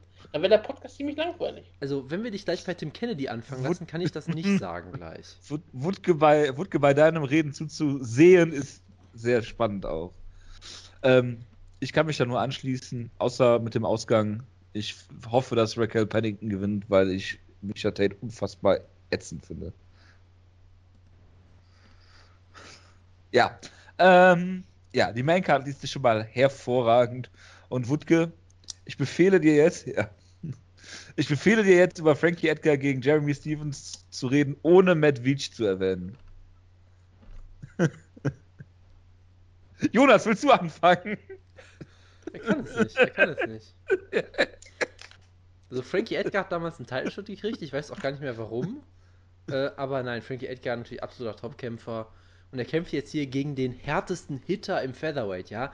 Der TKO't Leute nicht nur, der knockt sie aus, liebe Leute. Da Jonas, ich habe eine Frage. Ja, Who the fuck is that guy? das kann ich dir auch nicht so genau beantworten. Ich habe jetzt äh, nur sowas vorgelesen, was ich mir ja au- aus dem Internet ausgeschrieben habe. Ich weiß auch nicht wirklich, gegen wen Frankie Edgar hier kämpft. Deshalb glaube ich, dass Frankie Edgar gewinnen wird, weil ich halte ihn für sehr gut. Gerade gegen jemanden, den ich nicht kenne. Wutke, kannst du schon oder soll ich weitermachen? Okay, ich mach mal weiter, ja. Ähm, ja, Frankie Edgar ist, äh, hat hier eine bittere Niederlage eingesteckt gegen äh, Jose Aldo. Ähm, das wird interessant sein, wer da zurückkommt, aber ähm, Jeremy Stevens sollte keine große Herausforderung für ihn sein eigentlich. Ich meine, er hat gutes defensives Ringen durchaus, das kann man ihm nicht absprechen, aber Frankie Edgar macht das immer hervorragend. Er bereitet das mit seinen Händen vor und ähm, nimmt die Kämpfe dann zu Boden, bestimmt sie, hat sie da, wo er sie haben will, ist viel schneller als Jeremy Stevens, ähm, hat Chad Mendes schon brutal ausgenockt. Und ja, Jose Aldo ist vielleicht dieser, dieser Kämpfer, den er niemals besiegen wird in seiner Karriere. Aber ähm, ich denke, dass Jeremy Stevens hier keine großen Probleme äh, für ihn darstellt. Er wird schneller sein, er wird flinker sein, er wird die Takedowns holen und er wird hier klar eine Decision gewinnen. Ja, ähm, Frankie Edgar hat sich ja damals seinen Title Shot gegen jemanden verdient, der auf derselben Fight Night ähm, kämpfte, wie jetzt sein Gegner im Main Event, ähm, Jeremy Stevens. Jeremy Stevens kämpfte damals gegen Joe Lozon und ähm, derjenige kämpfte damals ähm, gegen Matt Grice, hat ihn damals besiegt und hat sich dadurch einen Kampf gegen Frankie Edgar verdient. Das war ja ein Title Eliminator, würde ich mal behaupten. Ja. Auf derselben Card gab es auch einen Kampf zwischen Dan Miller und Jake Rosholt. Dan Miller hat gewonnen nach einer Minute. Also ich bin sehr beeindruckt wieder von diesen alten. Wer, Weißt wer, hat den besseren, wer hat den besseren Bruder? Ähm, Rochold oder Miller? achso, Rosholt und Miller. Ich glaube, ähm, der Miller hat den besseren Bruder, würde ich mal sagen. Okay. Aber ich bin noch sehr beeindruckt von dieser Fight Night hier im Jahr 2009. In Opener kämpfte oh. Steve Bruno gegen Matt Riddle. Wir haben ja Zeit. Pro Wrestling Superstar Matt Riddle. Ja, gerade in dieser Karte haben wir sehr viel Zeit. Ah ja, ich erwarte, dass Frankie Edgar hier eigentlich mit Jerry Stevens den Boden aufwischen wird, vielleicht sogar wortwörtlich, weil er ihn zu Boden nehmen wird und ihn dort kontrolliert. Jeremy Stevens hat sehr viel Knockout-Power, ist ein sehr guter Boxer geworden. Und ich sage trotzdem, dass Frankie Edgar in jederlei Hinsicht eigentlich überlegen sein sollte. Ich sage, Frank gewinnt hier per Decision, wie er möchte. Auch wenn ich nicht überrascht wäre, wenn sie ihn ausnocken könnte. Irgendwann wird der Frank Edgar mal weich werden. Das äh, kann natürlich sein. Ja, das Faszinierende am nächsten Kampf, Habib Nurmagomedov gegen Michael Johnson, ist eigentlich, dass er der achte Kampf, also ähm, der äh, von unten, äh, von oben natürlich der achte Kampf ist. Es ist nicht mal der Main Event der Prelims. Es ist äh, Habib gegen Michael Johnson und ich mache es hier auch mal kurz, auch wenn der Kampf viel, viel mehr Aufmerksamkeit verdient. Ich sage, dass Habib hier seinen äh, klassischen Stil durchbringen wird und immer wieder Takedowns holen wird und Michael Johnson äh, gar nicht zum Zug kommen wird. Auch wenn er ein groß, großartiger Ringer ist, aber diese Clinch-Takedowns von Habib sind äh, großartig und er wird die Decision gewinnen. Dann springe ich vielleicht mal ganz kurz ein. Ich muss an dieser Stelle endlich mal etwas tun, was ich viel zu lange nicht mehr gemacht habe. Ich muss mal Patrick Wyman zitieren natürlich. Oh Gott. Der gesagt hat, erinnert euch noch an diese alten Joe Rogan Zitate, wenn GSP Nein. oder Anderson Silva gegen einen vollkommen, äh, vollkommen chancenlosen Gegner gekämpft hat und gesagt haben, ja, wisst ihr, wenn man einen Kämpfer im Labor züchten würde, um Anderson Silva zu besiegen, dann würde man Patrick Cote dabei rausbekommen oder solche Geschichten. Das ist quasi das, was Patrick Wyman über ähm, Michael Johnson Patrick Cote sagt über Michael Johnson. Das sagt mal halt, JBL bei Randy Orton. Wenn du jemanden haben willst, der Habib gefährlich werden kann, mal, aus, mal angenommen, es gibt keinen Superringer, der ihn zu Boden nehmen kann, die Takedown Top kann, was auch immer, dann musst du jemanden haben, der ein Distanzstriker ist, der gute Beinarbeit hat, der schnell auf den Füßen unterwegs ist, der relativ hart zuhauen kann, der es also schaffen kann, die Distanz dafür also zu sorgen, Tony dass, Ferguson. dafür zu sorgen, dass Habib die Distanz, na, es ist nicht unbedingt Tony Ferguson Stil, glaube ich. Ähm, der ist da ein bisschen zu wild, glaube ich. Du brauchst auch jemanden, der diszipliniert kämpfen kann. Ja, du musst jemanden haben, der, äh, wenn Habib wild nach vorne kommt, ein paar gute Konter landen kann, sofort weg ist, einen Engel äh, zeigt und dann sofort wieder mit den Beinen weg ist. Damit Habib ja, aber ist, ist, ist, jetzt mal, uh, bevor du fertig bist, ja. äh, ist äh, Michael Johnson so diszipliniert? Ich meine, er hat sich von Nate Diaz ziemlich in seinen Plan reinlaufen lassen. Also das, er hat, das, äh, das, das kommt ja jetzt noch. Also das, das, also, deshalb meinten die halt. Du widersprichst äh, Patrick Wyman? Nein, nein, nein, nein, nein, nein, nein, ich also. rekapituliere nur. Du äh, bist wieder vorschnell. Deshalb meinten sie halt, so vom Stil her, rein von den Fähigkeiten, würde das am ehesten zutreffen, haben sie gemeint, auf Edson Barbosa und Michael Johnson. Deshalb haben sie halt gesagt, sie würden Michael Johnson eine ziemlich gute Chance sogar einrechnen, aber sie sehen halt auch, wie du schon, die Psyche des Kämpfers von Michael Johnson, über die wir nicht spekulieren werden on air, der durchaus mal solche nee, nur äh, später. Ausrutscher hat wie äh, gegen Nate Diaz. Also dass er durchaus sich da unter Umständen ins Boxhorn jagen lässt, weil Habib halt auch diesen. Habib ist jemand, der bricht dich, glaube ich, auch mental. Er ist kein großer Finisher eigentlich, er ist kein furchtbarer Knockout-Punch oder sowas, aber ich glaube, er. Du hast, glaube ich, wenn du gegen ihn kämpfst, wirklich das Gefühl, als würdest du ertrinken. Das wirkt immer so.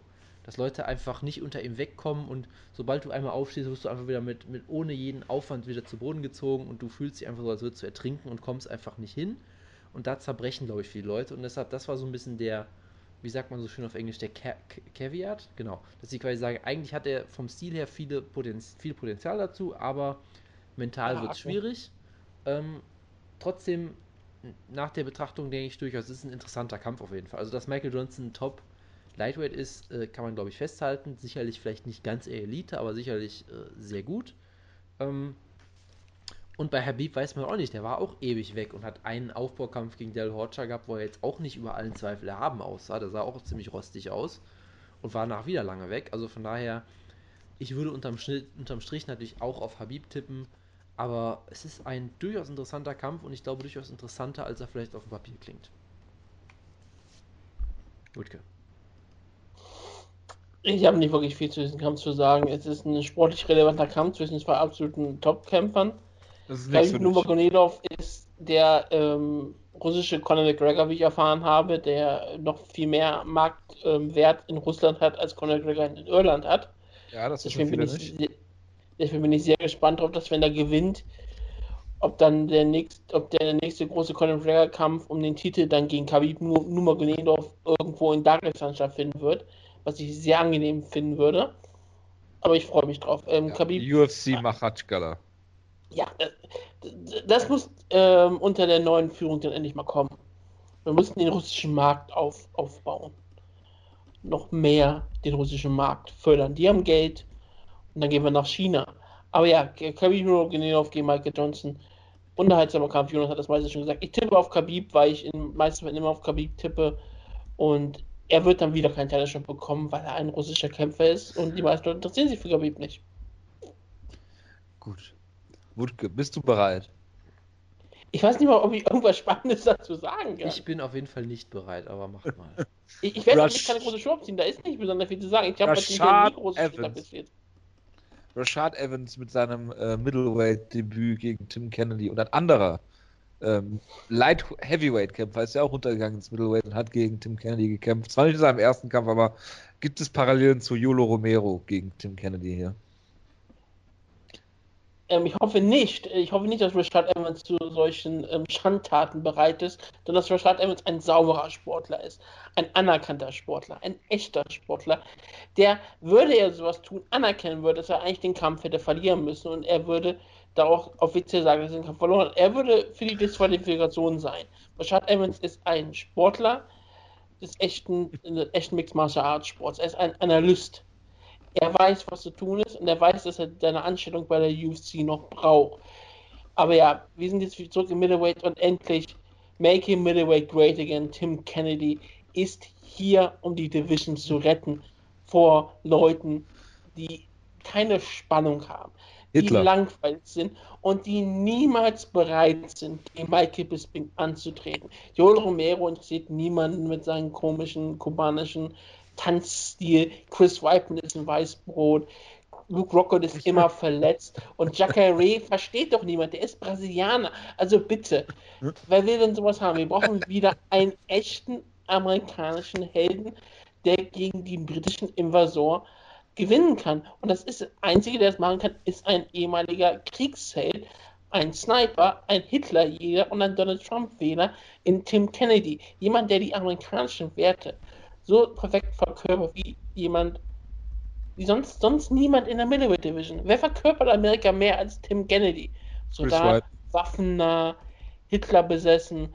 Tim Kennedy ist perfekt. Er ist Perfektion. Er ist auch ein bester Freund von Ben Askren, also jemand, der auch gegen die UFC ist. Er ist also damit gegen die da oben. Und gegen die da oben hat Tim Kennedy sich immer aufgelehnt und hat dafür gekämpft, dass die Kämpfer besser bezahlt werden, dass sie ihre Sponsoren haben können. Und deswegen wurde er, zwei Jahre lang komplett ignoriert. Und jetzt ist er zurück auf der größten Karte des Jahres. Das ist ein Zeichen, wie ich finde. Und wenn er mit Rashad Also- Evans den Boden aufgewischt hat, kriegt er auch den Moneyweight-Kampf, den er verdient. Tim Kennedy gegen Michael Bisping ist das, was Middleweight in diesem Jahr braucht. Nee, im nächsten Jahr. 2017 wird Middleweight wieder groß gemacht mit den großen Fehler Ma Michael Bisping gegen Tim Kennedy. Und ich sag mal so, das Trash-Talking wird das beste Trash-Talking sein, was wir jemals gesehen haben. Das werden die besten Worte sein, die ihr jetzt hören wird. Ich habe mal eine Frage an dich. Du hast ja, Ja, hast ja, quasi jetzt, du hast ja quasi jetzt schon sehr betont, dass Tim Kennedy sehr für Amerika steht, Amerika über alles vielleicht auch. Also er ist sehr nationalistisch. Ähm, würdest du denn auch sagen, dass er neben nationalistisch auch sozialistisch ist, weil er sich ja auch sehr um den kleinen Mann von Ja. der Straße bemüht? Ist, würdest du das so als, als Profil von ihm sehen, diesen Nationalismus und den Sozialismus zusammen zu kombinieren? Ja, er ist der, ganz- er ist der, er ganz ist der moderne Art auf jeden Fall. Republikaner. Er ist der moderne Republikaner für den kleinen Mann auf der Straße, der weiß ist. Für den ist Kennedy immer da. Verstehe.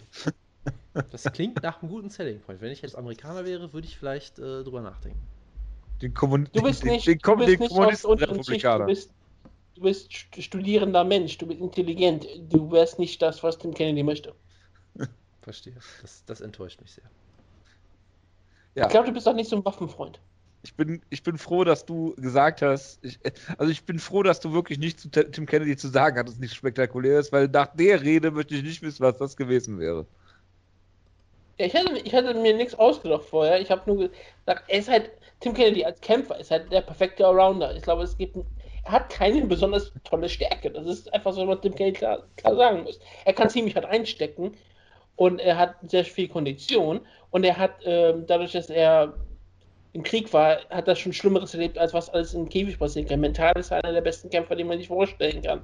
Ich meine, wie, wie Aber er hat halt keine besondere Stärke. Das ist einer der größten Nachteile von Dominic. Er kann alles ziemlich gut, aber er kann nichts herausragend. Ich meine, wie Tim Kennedy auch, auch der erste, er ist ja der Erste, der es selbst zugibt. Der hat Frauen und Kinder erschossen und ist da relativ stolz drauf. Von daher, im Käfig kann ihm nichts Alter, mehr dass vergieren. du derjenige bist, der das hier jetzt erwähnt. Natürlich. Es ist Viertel nach elf. Ich bin müde und verwirrt. W- äh, Tim Kennedy gibt das ja gerne zu, also ich finde daran ist auch nichts er Schlimmes. brüstet Tim Kennedy sich zugibt. damit.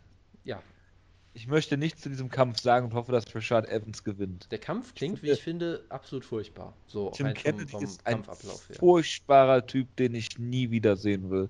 Vicente Luque gegen Belal Muhammad lassen wir jetzt mal außen vor. Ja. Äh, der Main Event der Fight Pass Streams ist ein hervorragender Kampf und ich hoffe, dass er stattfindet. Und er findet im Lightweight statt. Es ist Jim Miller gegen Thiago Alves. Und das ist Serientäter. Und es ist hervorragend, dass wenn jemand im Welterweight Probleme hat, das Gewicht zu machen, dass er dann runtergeht ins Lightweight. Das klingt nach einem sinnvollen Schritt eigentlich, finde ich. Ich dachte, ihr sagt jetzt was zu dem Kampf. Äh, es ist ein solider Kampf. Es ist wirklich so ein, so ein Throwback im Prinzip, wo ich denke, so, ja, das könnte jetzt aus 2008 kommen oder so, gefühlt. Und Es- das ist, ist ganz lustig. Jim Miller ist, glaube ich, ziemlich tief gefallen. Thiago Alves auch, weil er ungefähr alle vier Jahre einen Kampf hatte in den letzten paar Jahren. Ähm, schwierig. Ich finde es echt schwierig, weil gerade bei. Äh, wie, hat, hat nicht Thiago Alves äh, Mike Dolce gefeuert, weil er mit dem Weightcut nicht klarkommt oder irgendwie sowas in der Art? War nicht irgendwie sowas? Das ist natürlich Keine eine tolle Story. Ähm, ansonsten, ich meine, für ein Fight Pass Prelim ist es natürlich ein Traum, muss man mal sagen. Ich, ich, ich kann es halt überhaupt nicht einschätzen, weil Thiago Alves, ey, der letzte Kampf von ihm war äh, der gegen Condit? Ja, ne? Das ist auch schon wieder ewig her. Also Ja, davor gegen Jordan Mean, ja, wo er also- total zerstört wurde, bis er den perfekten Bodyshot gelandet hat. ja, genau. Und davor ein Sieg über die Polish Pistola, Seth Bodinski, also bitte. Ja. Den Matt Brown Besieger. Ja, also, also das sagt doch alles aus. Ja? Und Jim Miller hat auch schon bessere Tage gesehen, sage ich mal vorsichtig. Der, der Jim Miller von den Fighting Miller Brothers, großartiger Typ, aber auch. Der beste ähm, Lightweight in UFC Undisputed 3, der Ja. Champion war. Gut. Und aber auch, äh, Gut- hat, hat, gut zu auch hat auch schon viel eingesteckt, sicherlich, ist auch über den Zenit etwas hinaus. Äh, trotzdem, ich würde einfach mal auf Jim Miller tippen, auch so ein bisschen aus Sympathie, aber ich habe keine Ahnung, was ich bei dem Kampf erwarten soll. Ich auch nicht, keine Ahnung. Ich sage No Contest. Falls er überhaupt stattfindet, ne? man weiß ja nie bei Thiago Alves. Gutke? Ähm, ich tippe auf Jim Miller einfach aus Prinzip. Weil Thiago Alves ähm, wie ein Zombie zu Ring kommen wird und während er den ersten Schlag verursacht, einfach zu Boden umfällt und Jim Miller sich auf ihn rauflegen wird, ihn ausschobt. Gut, dass du das mit deinen Händen nochmal untermalt hast. In diesem Audio-Podcast. Ja. Ich, ich benutze meine Hände eigentlich immer ziemlich häufig, wenn ich rede. Das ist das Problem an der Sache. Ja, das Problem mit der Sache ist, dass wir es diesmal sehen. Gut, äh, dann haben wir noch Rafael Natal, der von Tim Vogt ausgenockt wird und Liz Camouche wird ihren Kampf auch gewinnen gegen Kathleen Chukanian. Chokani hat einen großartigen Nickname. Einfach Blond Fighter. Ja, Großartig. das ist wirklich äh, großartig. Der zweite UFC-Kampf, nehmen wir sie kämpfte schon gegen Lauren Murphy den Kampf damals gewonnen.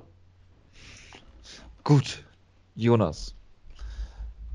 Willst du, wir haben getippt, wir haben alle auf Rashad Evans getippt.